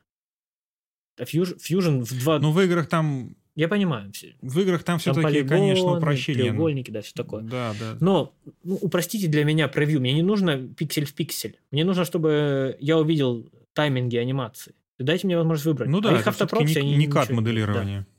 Э, сделайте какой-нибудь режим, где оно там, ну, не настолько color accurate. Если я делаю 2D инфографику, мне не нужно, чтобы там было, ну, я не знаю, это floating point 32 и все такое. Добавьте мне там 8-битную какую-то графику, считайте ее Ну, превью хотя бы, чтобы было побыстрее. Да. Короче, да, оптимизация Fusion еще, ну, я надеюсь, что она добавит хорошо, но в целом пока что м- я не верю, что он прям сильно лучше станет. Там, они каждый, каждый ну, выпуск говорят, Нет, что ну... обновили, ускорили, но по факту почти ничего не меняется. Не, ну главное, что говорят, но хуже было бы, если бы они вообще на него забили. Ну, да, да. Тем более, что, скорее всего, уже выкатят и standalone версию, потому что до сих пор она тихо, тихо мирно но выходила, поэтому будем надеяться. Ну, ну вот сама фишка, что standalone э, быстрее, уже показывает, да, что они так себе справились с э, ну, имплементацией. Ну, ну, как бы и да, и нет. В конце концов, в данном случае уже спасибо, что хоть э, работает. Потому что если бы вообще это не, не юзабельный продукт был, то совершенно другой как бы уровень разговора был бы, мне кажется. Mm-hmm. Так, по Fairlight, по Fairlight могу только одно сказать, что для уровня записи подкастов у них и так все было идеально. То есть это уже какой-то идет мастеринг для кино и мастеринг э, каких-то аудио, аудиотреков. Ну, а... И вот это интересно было бы понять, вообще это, вообще это кому-то надо. Я так понимаю, они... Я мало себе представляю людей, которые в Fairlight вообще что-то серьезное мастерят. Вот я, я понимаю, они хотят, чтобы хотя бы продакшн уровня коротких метров шли на Fairlight. Меня вот... Мне, мне верится, что они добьются этого, конечно. То есть конкретно, да, вот идея, что DaVinci это комбайн постпродакшена, она не нравится тем, кто, например, многим колористам, потому что они понимают, что на их родную вкладочку да, сильно забивают. Но при этом mm-hmm. DaVinci становится привлекательнее небольшим каким-то студиям, небольшим продакшенам, которым перестает быть нужда делать что-то вовне. Тут, конечно же, вопрос обучения, что премьер, да, там After Effects почему-то знает много людей, потому что он популярен, конечно. Почему-то, у, почему же. Но в целом, вот движение, то есть понятно, чего они хотят, понятна концепция, ну, но мы не знаем статистики, мы не знаем маркетинга, насколько эта концепция бьется все-таки. То есть, может быть, реально Fairlight открывает кто-то, когда случайно не, на ту вкладку нажал только, понимаешь? То есть, может, у них этой инфы нету, может, она у них есть, я не знаю. То есть, глобально ты открываешь такой... Да, Shift 7 нажал случайно. Да, ты, Ой, то есть, ты смотришь, э, ну, то есть, я, например, да, я не работаю со звуком вообще. То есть, Fairlight немножко изучил, чтобы просто понимать, что он такой, но не работаю. И угу. я открываю такой, ну да, прикольно, вроде все, что надо есть, да, там компрессор и все остальное. Но насколько оно удобно, насколько я буду это использовать? Да фиг его знает. То есть меня спросят, да, там вот, грубо говоря, разработчики DaVinci мне зададут вопрос, скажут, вам нравится, что есть вкладка Fairlight? Такой, ну да, ну прикольно, есть. Но хорошая она или нет, ну как бы глобально, то есть есть ли у них инфа вообще, сколько людей ей пользуются, кроме там, если это не спросили, там пять профессионалов звуковых, которые сказали, ну мы, исполь... мы бы использовали, если были, там мы используем. То есть вот эта э, цифры мне неизвестны просто. Я не знаю, есть ли они опубликованы ну, вот где-то из своего опыта, вот сколько у нас уже, десятый выпуск подкаста выходит, э, мне в Fairlight, в принципе, всего хватает, кроме того, что можно 6 VST-эффектов только на одну дорожку наложить. И чтобы сделать больше, там нужно немножечко уже какую-то хитрость применять. Но, ты... Но в целом, вот, кроме этого, в целом все очень быстро, хорошо работает. А, еще, если ускоренный просмотр делаешь, то pitch shift он не компенсирует. Угу. Понял. То есть ускоренно это писклявыми голосами все разговаривают, либо это где-то в настройках зарыто, но я, к сожалению, не вышел лицом для того, чтобы понять, где это находится. Я думаю, для тех, кто мастерит э, какие-то вот, да, вот киношечки и тому подобное, вот что может быть интересно, это би- бинуральный рендеринг. Они сделали вот 3D-карту, где ты можешь разместить источники звука, и оно прикольно бинурально их э, раскидает. А я вот не понимаю, это же вроде раньше уже тоже все было. Ну, может. Это, Я было, это была настройка стерео, стереоэффекта, ты там прям в 3D-пространстве выставлял. Ну, а теперь сделали еще с глубиной, более... видишь, то есть это прям кинотеатр такой небольшой, импровизированный. Так и раньше вроде было с глубиной. Ну, ну может быть, может быть, с глубину усилили допилили. как-то, не знаю. Допилили, вот так скажем. Ну, нет, сделали, сделали, это уже прекрасно. А так? Как бы сделали лучше, чем не сделали, я считаю. Добавили fast noise, который можно навалить просто на картинку, которая ублюдочно смотрится. Опять же, это всегда лучше, лучше сделать, чем не сделать, потому что fast noise, он там во Fusion не может пригодиться в каких-то каких случаях, если он какой-то там ускоренный. Мне очень вот нравится то, что они HDR-мониторинг для макбуков как отдельной строкой проговорили, потому что у макбуков из их э, бесспорных преимуществ э, в монтаже и очень спорных преимуществ вообще в какой-то ежедневной производительности, у них экран, он до сих пор не сказал бы, что вообще где-то сиял. Mm-hmm.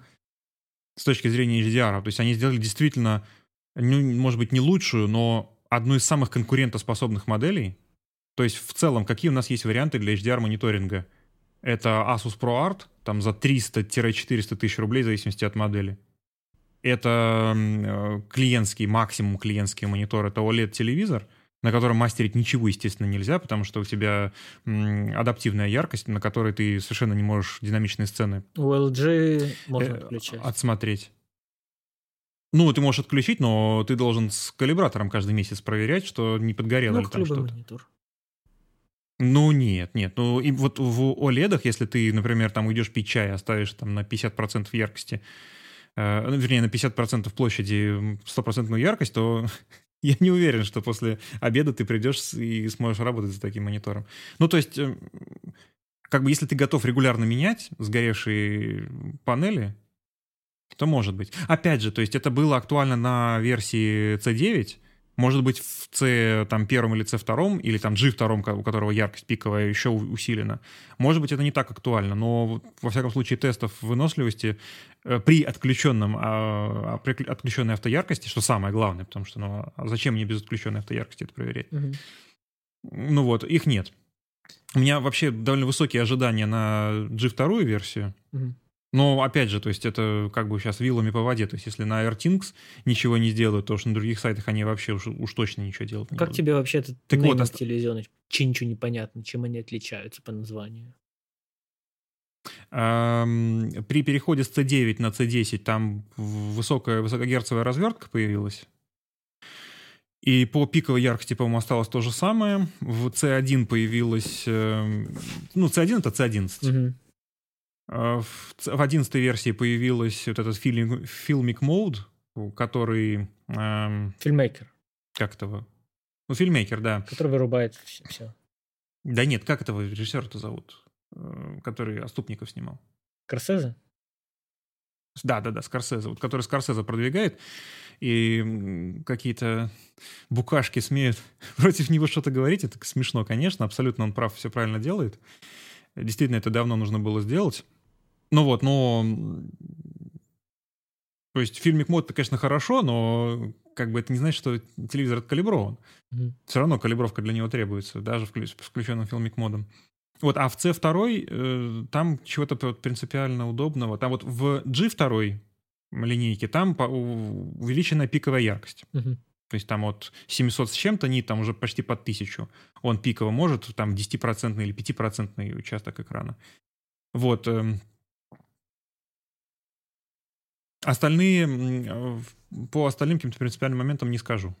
Ну, я, собственно, и смотрел вот чисто как ради клиентского монитора. Я не следил за какими-то еще дополнительными обновлениями. Ну, и ждем, естественно, подешевения 42-дюймовой панели, потому что она, по идее, самая легко покупаемая из всех. Но, конечно, с этими ценами, в общем, ждать можно еще очень долго. Я, на самом деле, жду больше Quantum Dots в массы. И сейчас там единицы выходят первых. Тот самсунговский, да, эти QD LED. Из того, что я слышал, они все равно проигрывают OLED LG. Ну, фишка... То есть у них проблема у них проблема в том, что у них самый яркий э, белый, это, в смысле, самый яркий насыщенный э, RGB, это на самом деле не RGB, это RGBW. То есть там есть примесь белого при полном насыщении пикселя. То есть у тебя самая высокая яркость красного, и для того, чтобы повысить яркость этого пикселя, ты еще больше вольтажа на него подавать не можешь, ты зажигаешь рядом с находящийся специальный белый пиксель. Угу. И у тебя получается, что насыщенность цвета снижается. Понял. И, ну, естественно, при э, точной работе с цветом это неприемлемо. Ну, меня это все интересует в разрезе REC 709, 100 нит. Поэтому... Ну, C9 это уже был... Да, но минусы... Необходимый достаточный Минусы уровень. уползания и всего остального. Вот я жду, собственно, что оно придет в массы, оно станет массовым, что есть э, Full HD, есть э, UHD дисплеи, и они все... Full HD не будет пройти прям вот гарантию. Да? Ну, я о том, что их будет много, будет выбор, будет конкуренция, и можно будет в небольшие домашние студии, либо небольшие посты. Ну, брать их, чтобы они легко калибровались, недорого было заменить, если что, вот тому подобное. И жили, жили Понимаешь, долго еще. Вообще шикарно. Конкуренция тут как бы, как в чем проблема? Конкуренции фактически нет, потому что это будет либо делать LG, либо это будут покупать у LG и делать другой шильдик, потому что Sony, она, в общем, ну, критики не выдерживает по сравнению с LG. Panasonic, ну, тоже, в общем-то, а у Samsung у него вот проблема с максимально насыщенными цветами, у него глубина черного не такая хорошая, как у э, OLED LG. То есть фактически хорошее качество, еще и с хорошей разверткой, если хочешь поиграть, еще и калибруемый под SDR, это, ну, только LG. Мне не играть ничего не интересует, лишь бы SDR хорошо было. И долго жило. Вообще. Ну вот с C10 начиная, я периодически целенаправленно ищу отзывы о том, что что-то прогорело, и без отключенной автобрайтнес лимитера не было отзывов. Угу. То есть прогорает только если отключить вот эти естественные, ну, встроенные способы защиты. Когда там идет пиксель shift небольшой для того, чтобы смягчить нагрузку, и когда идет автоматическое понижение яркости. Так, еще от DaVinci что? что там ждали от DaVinci, там на самом деле все остальное, типа, мы, мы хорош, хорошие молодцы. Все ждали новые панели, так как старые подешевели. Новых панелей не показали. Либо они перенесли их на осень, либо их не будет. Э, ничего не сказали по поводу того, что их новые панели, особенно микро и мини, очень плохо приспособлены к HDR вкладочке. По сути, они понятно, не предусматривались, но могли бы выпустить новые кнопочки, новый, новый софт, чтобы это HDR как-то, знаешь, понималось хотя бы. Чтобы ты там мог листать эти колеса в ней, менять их местами. Причем я вообще не вижу проблемы. То есть, ну, это условно делается там, не знаю, одним днем кодинга. Да, одним днем кодинга. Когда ты делаешь кнопочкой, которая переключает и подсвечивает, какие у тебя сейчас в данный да, момент по сути, активны. Вот я вообще не вижу, обнову, в, в которой там, допустим, кнопочка PrevMem, да, там вот на клаве, которая предыдущий как бы запомненный тобой, да, там что он напоминает, ну, короче, ну, функция memory, знаешь, там типа memory 1, memory 2 у. DaVinci. Вот эту Да. кнопочку ты ее вытаскиваешь и вставляешь эту кнопочку там, HDR что-то там. Ну, есть же много кнопок на DaVinci, которые, ну, редко используются большинством людей. Я думаю, у них должна быть эта статистика из каких-нибудь логов. А, Возьмите, да, там, людям, замените эти кнопки, пропишите новые функции просто. Там кнопочки, например, э, крутилки Y-Lift, Y-Gamma, Y-Gain слева вверху на микре и на миньке. А, Тоже, ну, их мало кто использует. Они такие себе популярности. Замапьте, возьмите там вот то- тоже, как она называется у нас, а, Color Warper. У него есть, э, должен поставить точку, а потом эту точку двигать туда-сюда и так далее. Возьмите, Да. там, замапьте на какую-то из кнопок, что эта кнопка делает. а, нажимаешь, она позволяет тебе колесо, например, колесом двигать точку на варпере. Ты отпускаешь, она двигает Да, да, она было выбирает точки на варпере. Нажимаешь, она двигает выбранную точку на варпере. Ну, это же было бы удобно. Ну, вообще, вообще вот использование колес и шаров в DaVinci влияет только на колеса и шары. Хотя, казалось бы, это настолько универсальные контроллеры, у вас их три. Три универсальнейших контроллера с офигенной точностью. Да, вот колесико, э, во- вообще, то есть его ты можешь прям совсем чуть-чуть поворачивать. То есть там можно что, там можно те же кривые-то на, миль- на, на микромиллиметры поднимать. Дайте людям это Да, возможность. мне мне тоже непонятно, почему они так делают. Опять же, я думаю, здесь упирается в то, что вот у нас есть видение, мы знаем, как лучше, и мы делаем по-своему. Знаешь, вот некая, некая вот заскорузлость, которая вот, вот как, как, как в США, знаешь, они там, у нас мили. Мы живем, у нас мили. Мы так, мой дед так жил, мили были, у нас мили. У нас часы, ну, только 12 у нас время, мы не знаем, как это после 12. Поэтому вы весь, весь мир пытаетесь нас понять, что такое ПМ, что такое АМ, и каждый раз вспоминайте, так, это до обеда или после обеда все-таки, я не знаю. Ну, наверное, до обеда. Вот, вот такая же логика примерно. Что ты как говоришь, ну, можно же сделать. Они такие, ну, мы знаем, вот придумали. Радуйтесь тому, что есть. То есть не- некая вот такая какая-то странная черта, мне она не нравится. Да, и вот у них этот подход, который вот упирается в то, что мы знаем лучше, мы делаем по-своему. Опять же, они все ждали от них новых конс- к- панелек для цвета. А, Они там показали еще прикольные вот какие-то штуки для студии, опять же, да, вот для, для трансляций. Там вот эти блоки какие-то, которые вставляются в стойку, их там много, они все могут транслировать потоки, ты между ними переключаешься, но это уже прям для крутых... Но я вот с ними, кстати, не понял момента, а, почему вот этот шаттл, почему он только Full HD. И почему в целом э, прокси только тоже Full HD. Вот этот тоже мне момент непонятен был. Ну вот. Ну, сейчас прокси в 4К, ну, я не знаю, там видеокарта среднего уровня, ну, Не-не-не, э, не по цене, 4К конечно. то точно не вариант, потому что, ну, на кого это рассчитано? Я не знаю, просто у меня клиент, по-моему, а, один, вот, к которому я спрашивал про прокси, он себе их, по-моему, чит- считает, он просто ставит, типа, четверть разрешения. То есть Full HD у него и получается. Мгм. Ну, ну, просто многих людей тормозят ноуты. Ну, многие же на ноутах работают, мон- монтажеры. Мгм. Им это, им это 4К, особенно если несколько дорог, да, у них там их Apple макбуки. Ну да, вот я, кстати, в новом Бэтмене, я прямо адрес на 4К версию смотрел, там мыло мыльное, там 4К нету, ну, от слова совсем. Да его... и- То есть там даже зерно такое ощущение, что оно прям ну, ну, крупнее э, их- наложено. ну, они, мне кажется, мало кто мастерит, во-первых, 4К, если это фильм. Там, скорее там, Не, ну камон, Бэтмен. Как, он точно мастерил Да, блин, там, 4К. возможно, я не я там отказываюсь возможно, верить, что он не половина 4К мас- был. материала вообще на 2К камеры снято. Так, так. А мы если он под театр посмотреть? делался, почти все театры показывают 2К. Да это Поэтому почти все Нет, фильмы ну, я- снимаются под 2К. Просто я о том, что э, это 4К никто не хочет передавать. Понимаешь? Ну какой сервер выдержит полноценную 4К картинку с, с не сильно э, убитым сжатием? А сильно ушатанная, убитая, сжатая 4К выглядит куда хуже, чем нормальная 1080. Понимаешь? Потому что его нужно просто другими алгоритмами жать, чтобы оно было смотрибельно. Алекса Лев. 4,5К. Ну, Оно было... Это точно 4К Да, ну было? ладно, ну, это не суть важно. Я тебе говорю о том, что тебе его все равно никто это 4К не сможет нормально отдать, чтобы оно было, смотрелось нормально. Его все равно надо сильно пожать. То есть и есть Понятно. визуальные тесты, Нет, ну- делали, да, вот ребята на Западе. Они делали визуальные тесты. Мгм. Хорошая 1080 куда выигрышнее смотрится, чем 4К на 4К экране. По-моему, это же обсуждали с тобой. Это же это вот Стив Едлин одним из Да, первых да, наверное. Я, у меня память дрявая, ты знаешь. Для меня он сейчас скажи, ну погоди, новая серия. Я старую посмотрю, подумал, прикольно. Волк. Да-да-да, нет, это, это, это факт. Слабо пожатый Full HD, это на самом деле действительно едва ли не лучше, Поэтому, чем 4К. да, я надеюсь, люди будут топить за хорошее, красивое сжатие, а не большие циферки. Но это уже о том, что маркетологи знают лучше, потому что маркетологи продают, зарабатывают деньги. Дает ли это лучший результат зрителю? Нет. Но зритель доволен, потому что он купил и получил. Как бы ты же купил, ты посмотрел. Ну, так-то если посудить. И, вот тут на самом деле, вот, э, я не знаю, сейчас мне кажется, я такой ящик Пандоры начинаю открывать потихонечку в нашем прекрасном уютном подкасте.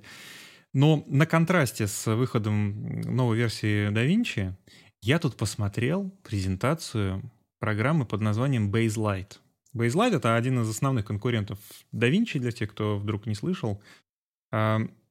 Платная, дорогая программа с платной подпиской которая позиционируется как э, программа ну, для серьезных студий, которые ничего никому не доказывают, просто делают дорогие, качественные проекты с, ну, э, с, большим, э, с большим штатом рабочим.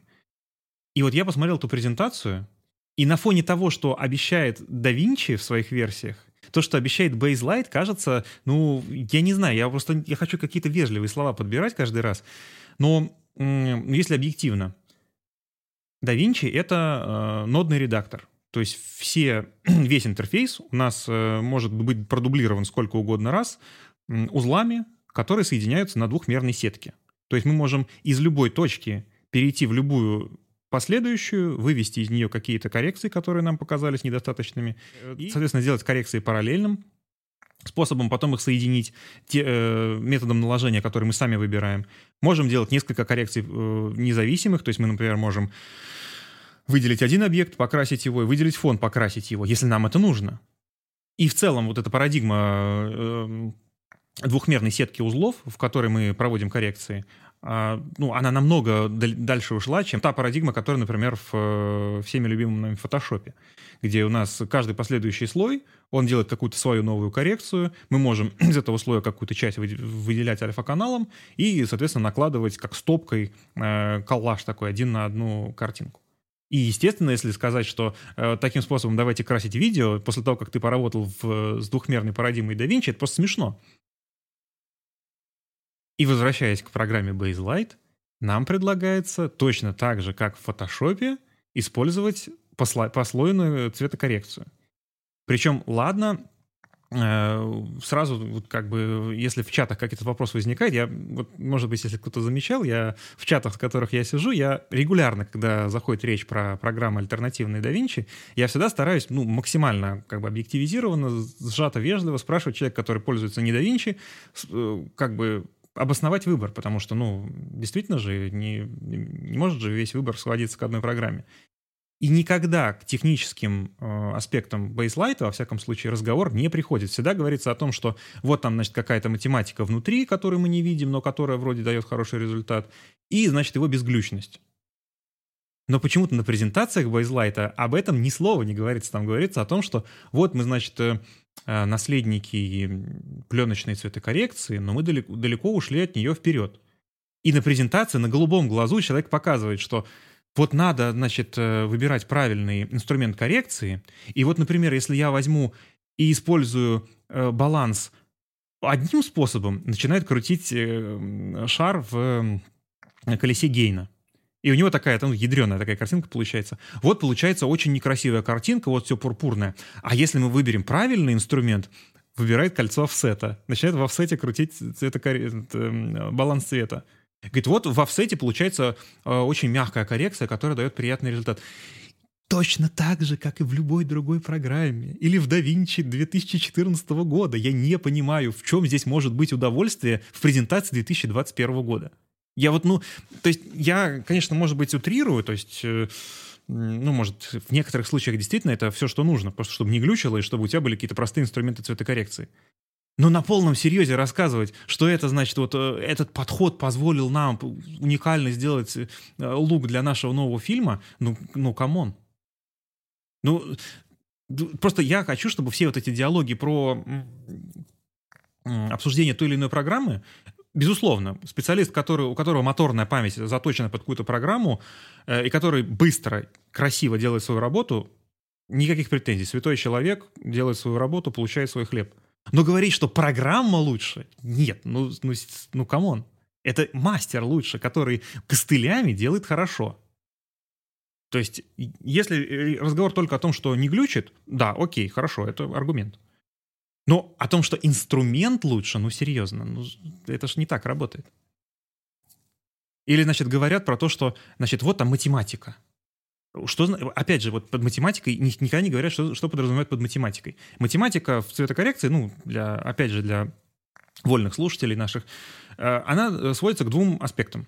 Первый момент — это то, как более крупное цветовое пространство транслируется в более маленькое, потому что практически не существует одного какого-то единообразного способа, и фирмы соревнуются в том, как лучше это сделать, как, э, может быть, э, получить наиболее нейтральную или более какую-то эм, характерную или там более там ретро-картинку.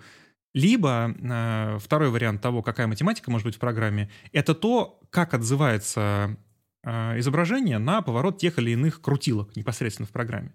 То есть даже самый простой контраст, он в, э, в зависимости от того, где выбрать центральную точку и как эту точку привязать к цветовому пространству, в котором происходит коррекция, он может э, работать либо очень сразу, там, при небольшой коррекции сразу убегать куда-то в космос, а может делать э, там с небольшими роллофами там в, в тенях и в хайлайтах, он может делать какую-то не такую сильную коррекцию, но он может защищать картинку от там, излишнего искажения. Да, но об этом хорошо можно говорить. Но говорят-то не в таком ключе. И вот э, как бы я просто... Мы тут поругали да Винчи, что как бы они делают, там рвутся за каким-то рынком, рвутся и за теми, и за другими. Но вот если мы идем в профессиональный рынок, э, я, честно говоря, не вижу какой-то другой концепции, которая там преследуется. Ну, то есть, может быть, я просто не те презентации смотрю, или нужно попользоваться программой. Вот совершенно не понимаю этот аргумент, нужно попользоваться программой, чтобы все понять. Ну, те рассказали принцип работы, те показали проект. Там тонкости уже могут быть э, в расположении кнопок, э, там в, в том, там, как быстро какой-нибудь транскод происходит, или в том, как быстро там, там метаданные, как легко под, подкрепляются. Но именно вот э, принципа работы инструмента, вот он как показали, он так и будет работать. Тут ну, какого-то второго варианта уже быть не может. Ну вот, в общем, я хотел бы, уже очень давно хотел поднять тему. Очень было бы интересно поговорить с человеком, который давно в этом работает и который хорошо, ну, в общем, намного лучше меня знает эти программы типа Бейзлайта. Очень, очень хочу, очень хочу поспрашивать. Ну, да, кстати, вот интересно было бы в параллели какие-то действия попробовать совершить, допустим, там знаешь, вот э, один человек делает это в бейзлайте, второй это делает в DaVinci. И нужно, по сути, повторить там.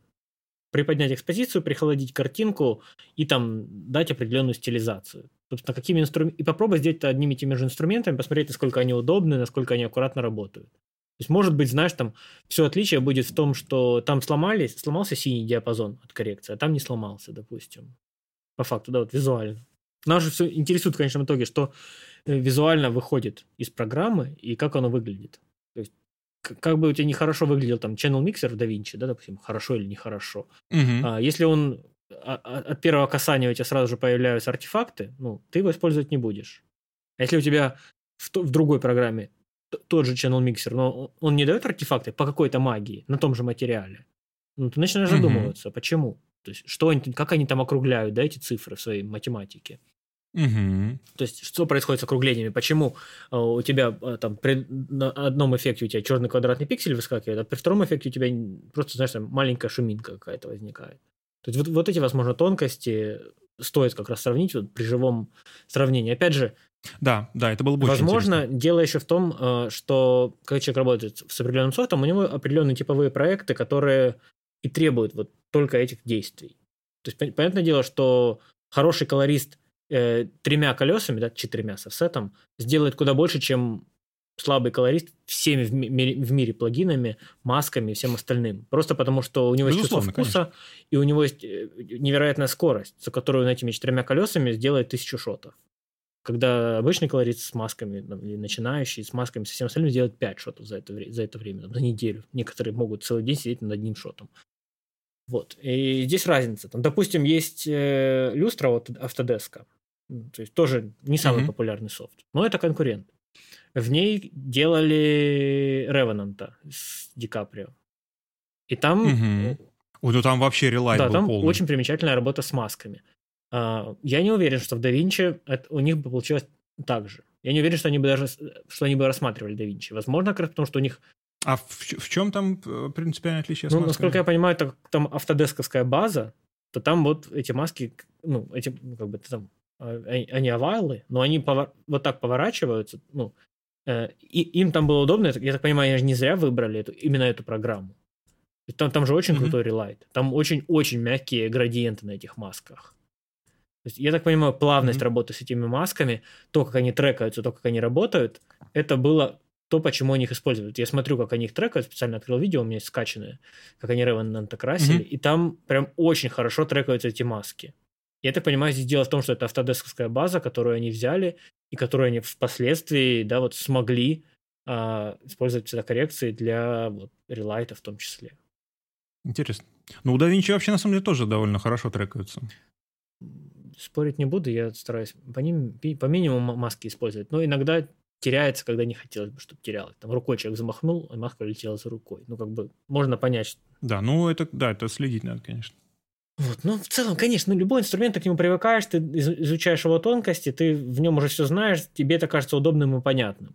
Да, вот. И то, что ты говоришь, там, система со слоями, с нодами.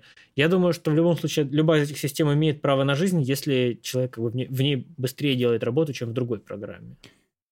Конечно. Ну, здесь речь, как бы еще раз, речь идет о том, что э, есть парадигма цветокоррекции, где ты можешь без э, больш, большего вложения времени сделать более сложную коррекцию. И, естественно, вот то, что предлагает Da Vinci с нодной системой, оно с точки зрения идеологического, оно стоит намного как бы более, оно является более современным, чем то, что предлагают вот классические методы слоевые. И речь-то только об этом. Точно так же, как вот в... Э, почему один из разработчиков калибровочного э, софта он на полном серьезе в Твиттере говорит, что э, HDR у него нет будущего, потому что HDR выглядит вырви глазно по сравнению с классическим SDR. Ну, э, при этом человек не забывает сказать, что SDR, то есть фактически цветное, цветное изображение, оно существует уже больше, чем полвека, а HDR появилось там меньше 10 лет назад. И еще картинок просто красивых под HDR еще придумали, ну там по пальцам одной руки можно пересчитать, там 1917 фильм. Да, там адаптации много, да, еще под HDR делается. Ну, так нет, да, да, адаптация это, это, это другой вопрос. Именно вопрос в том, чтобы саму картинку сделать так, чтобы она была привлекательнее, чем SDR. Это же творческая задача. Mm, ну да. Но... А, а куда ты, понимаешь, вот ты, например, этот, э, был ремастер э, с потерь рядового Райана. Ну, сделали там HDR. Ну, э, стоит диалог, значит, эм, идет диалог, э, бегает блик по стволу ружья. И ты смотришь на этот блик, а не на игру актеров. Ну, явно, что это не тот HDR-мастеринг, ради которого все делалось. Ну да. Технологию не нужно было ради этого ну, Вот я здесь начинаю думать о том, что HDR, по сути, это более высокая, ну, чё, чё, при, при сохранении темноты внизу, более высокая пиковая яркость, правильно? По сути, все, что все, нет, есть HDR. Ни в коем случае. Абсолютно нет. А, смотри, тонкость в чем? У тебя не, а, значит, э, ну вот когда ты смотришь, ну просто возьмем как бы вот какой-то пейзаж. Ты смотришь на пейзаж. У тебя есть, например, какой-то э, римские развалины. Развалины, значит, как красивый город. На взморье. Красивый, но старенький. Ты видишь какой-то... Успел. Ты смотришь, значит, вот э, пещерный какой-то ансамбль. В пещере из нее сделан фигурный фонтан. Угу. Фигурный фонтан, он, ну, там, в, тени, в относительной тени. Там переливается вода. Очень все красиво, играют камни. Э, и вход, значит, в пещеру темный. Ты поворачиваешься в сторону, там отличный пляж. и э, солнечная, значит, даль морская. И солнечная морская даль. И у этой сцены у нее динамический диапазон, ну, там, типа 13 ступеней. Явно, если ты будешь делать SDR, то ты либо тени сожмешь, либо ты хайлайты сожмешь. Угу. Либо будешь динамически менять яркость. В этом случае, в этом случае да. В этом случае да, ты будет динамическая, э, либо динамическая яркость, но, но это все будет не, не так естественно смотреться. Это в случае, когда ты используешь весь динамический диапазон. Но ты ведь можешь э, сохранить э, соотношение контраста, но какую-то сцену сделать внизу этого динамического диапазона, а какую-то сделать наверху. И это использовать как творческий инструмент цветокоррекции. Mm-hmm. То же самое ты можешь сделать с цветовым контрастом, который в, в условиях HDR он еще выше. Ну, там, понятное дело, что это пляшет все вокруг э, э пространства mm-hmm. P3. Ну, смотри, я просто о чем но ты, О ты, чем ты, я думал? Ну, то есть, условно, у тебя, у тебя на э, пианино у тебя там 8 плюс октав, но играешь ты не на 8 плюс октав. Вот логика здесь примерно точно такая же. Понимаю. Ну, я о чем думал, смотри. Просто когда нам дают, да, вот показывают тебе сцену, в которой в пещере что-то видно, и да, там блики на листиках, э, солнцем освещенные, я начинаю думать о том, что мой-то глаз все равно адаптируется на тот объект, на который я смотрю. А если мы учтем, что да, вот да. все HDR-телеки, OLED э, и так далее, они выходят с э, большой диагональю, у меня начинает возникать впечатление, что тут начинается включаться, начинает включаться адаптивность глаз, где я смотрю на пещеру, и да, у меня все остальное значит, ну, уже улетает из, моего, из моей концентрации внимания. Да. То есть, да. Ну, при определенной, ну, там уже где по тысяче нит, так там, и будет. Ну, так как я не взаимодействовал с экранами HDR, я могу только теоретизировать, понимаешь? Не, ну я работал, я могу отвечать на твои да, ответы. Да, вот и мне непонятно, насколько это действительно другой опыт просмотра и насколько приятнее ли картинка. То есть у меня ощущение возникает, что она становится гиперреалистичной и теряется так называемая киношность. То есть мне, я не хочу гиперреализма, я не хочу 60 FPS, понимаешь? Как люди снимают видео на YouTube 60 FPS, и у них эти все движения непонятные, да. слишком резкие. Мне это не нравится, например. То есть я такой, нет.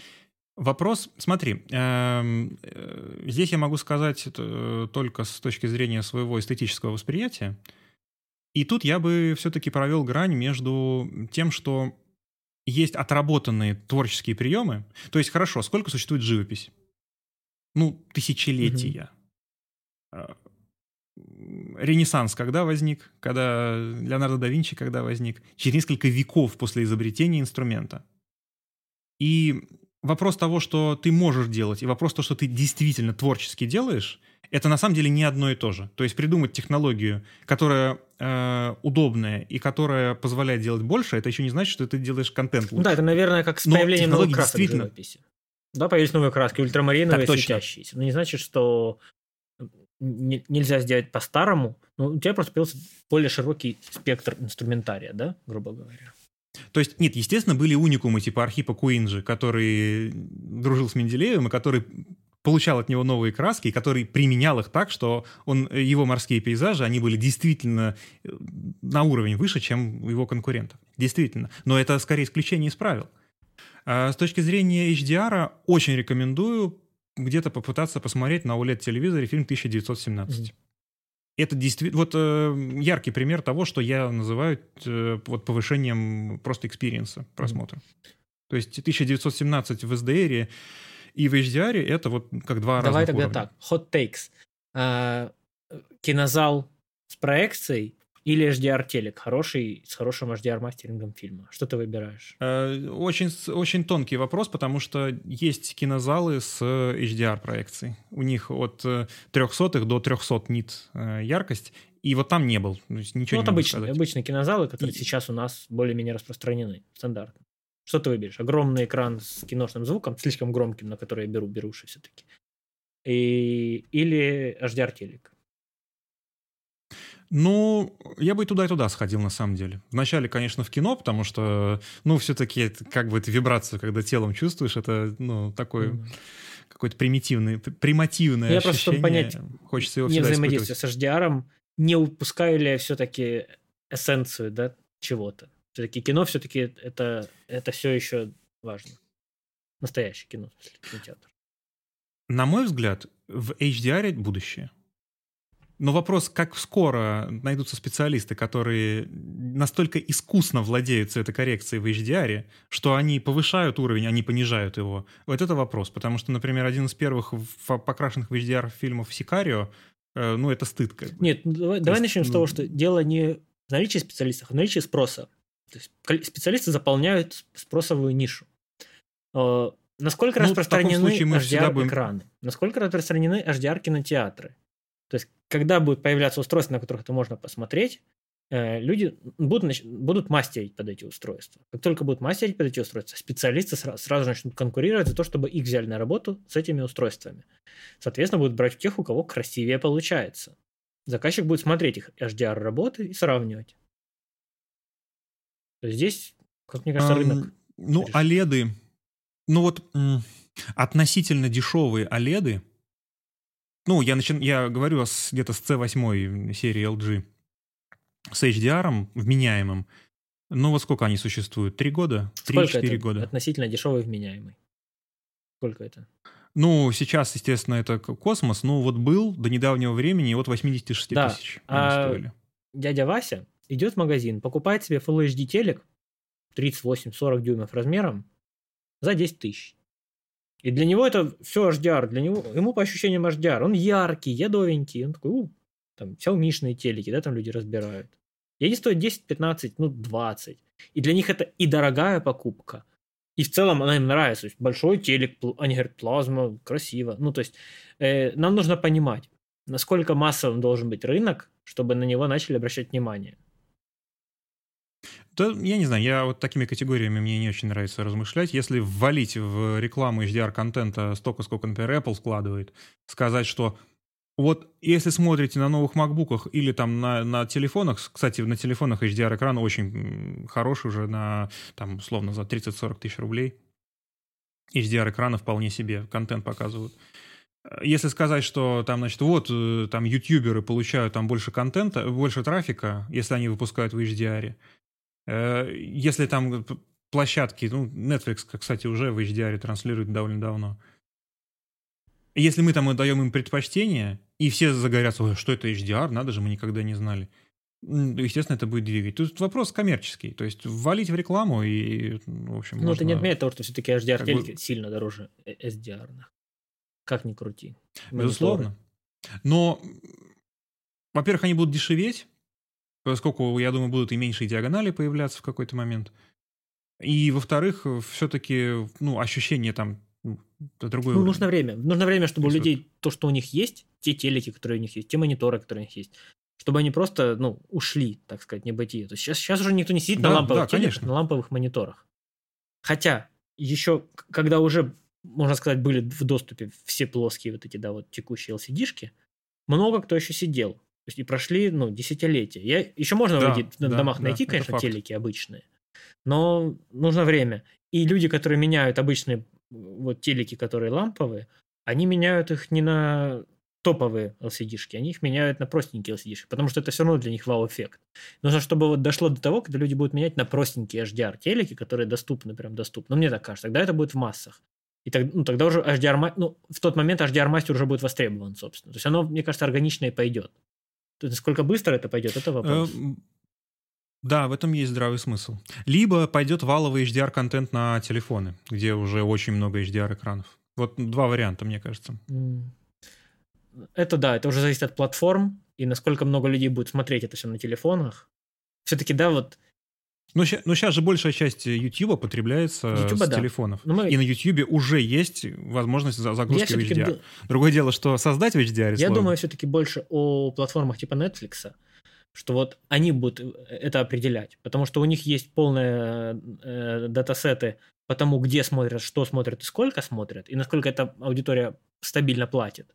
То есть, может быть, у них там аудитория, которая смотрит с телевизоров и компьютеров, а, там, смотрит фильмы, но, но, но там быстро отменяет подписку. Посмотрел нужные им фильмы и ушли с платформы.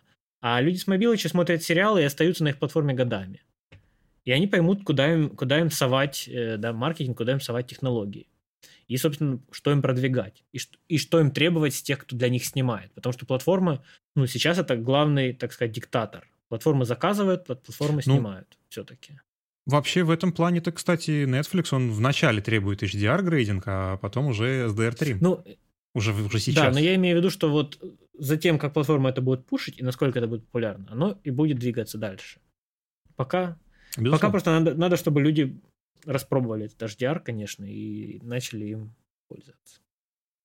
Но пока я, я, я знаешь, грубо говоря, пока твоя тетушка не заговорит о биткоине, криптовалюты еще не, не пришли в массовое потребление. Вот.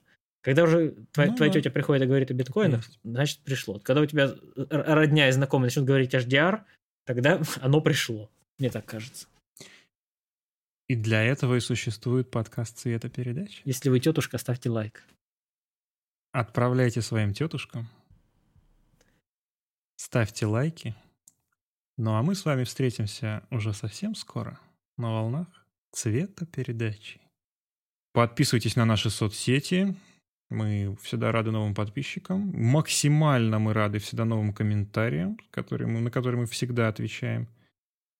Не забывайте смотреть не только подкаст, но и видеоверсию, на которую мы тратим, мне кажется, иногда слишком много времени, потому что у нас скоро это уже будет виртуальный продакшн, мне кажется, а не просто превьюшка. Ну, навыки прокачиваются. Может, у нас кто-то такой, хм, мне тоже нужна виртуальная студия, только кому-то нужен единичный рендер.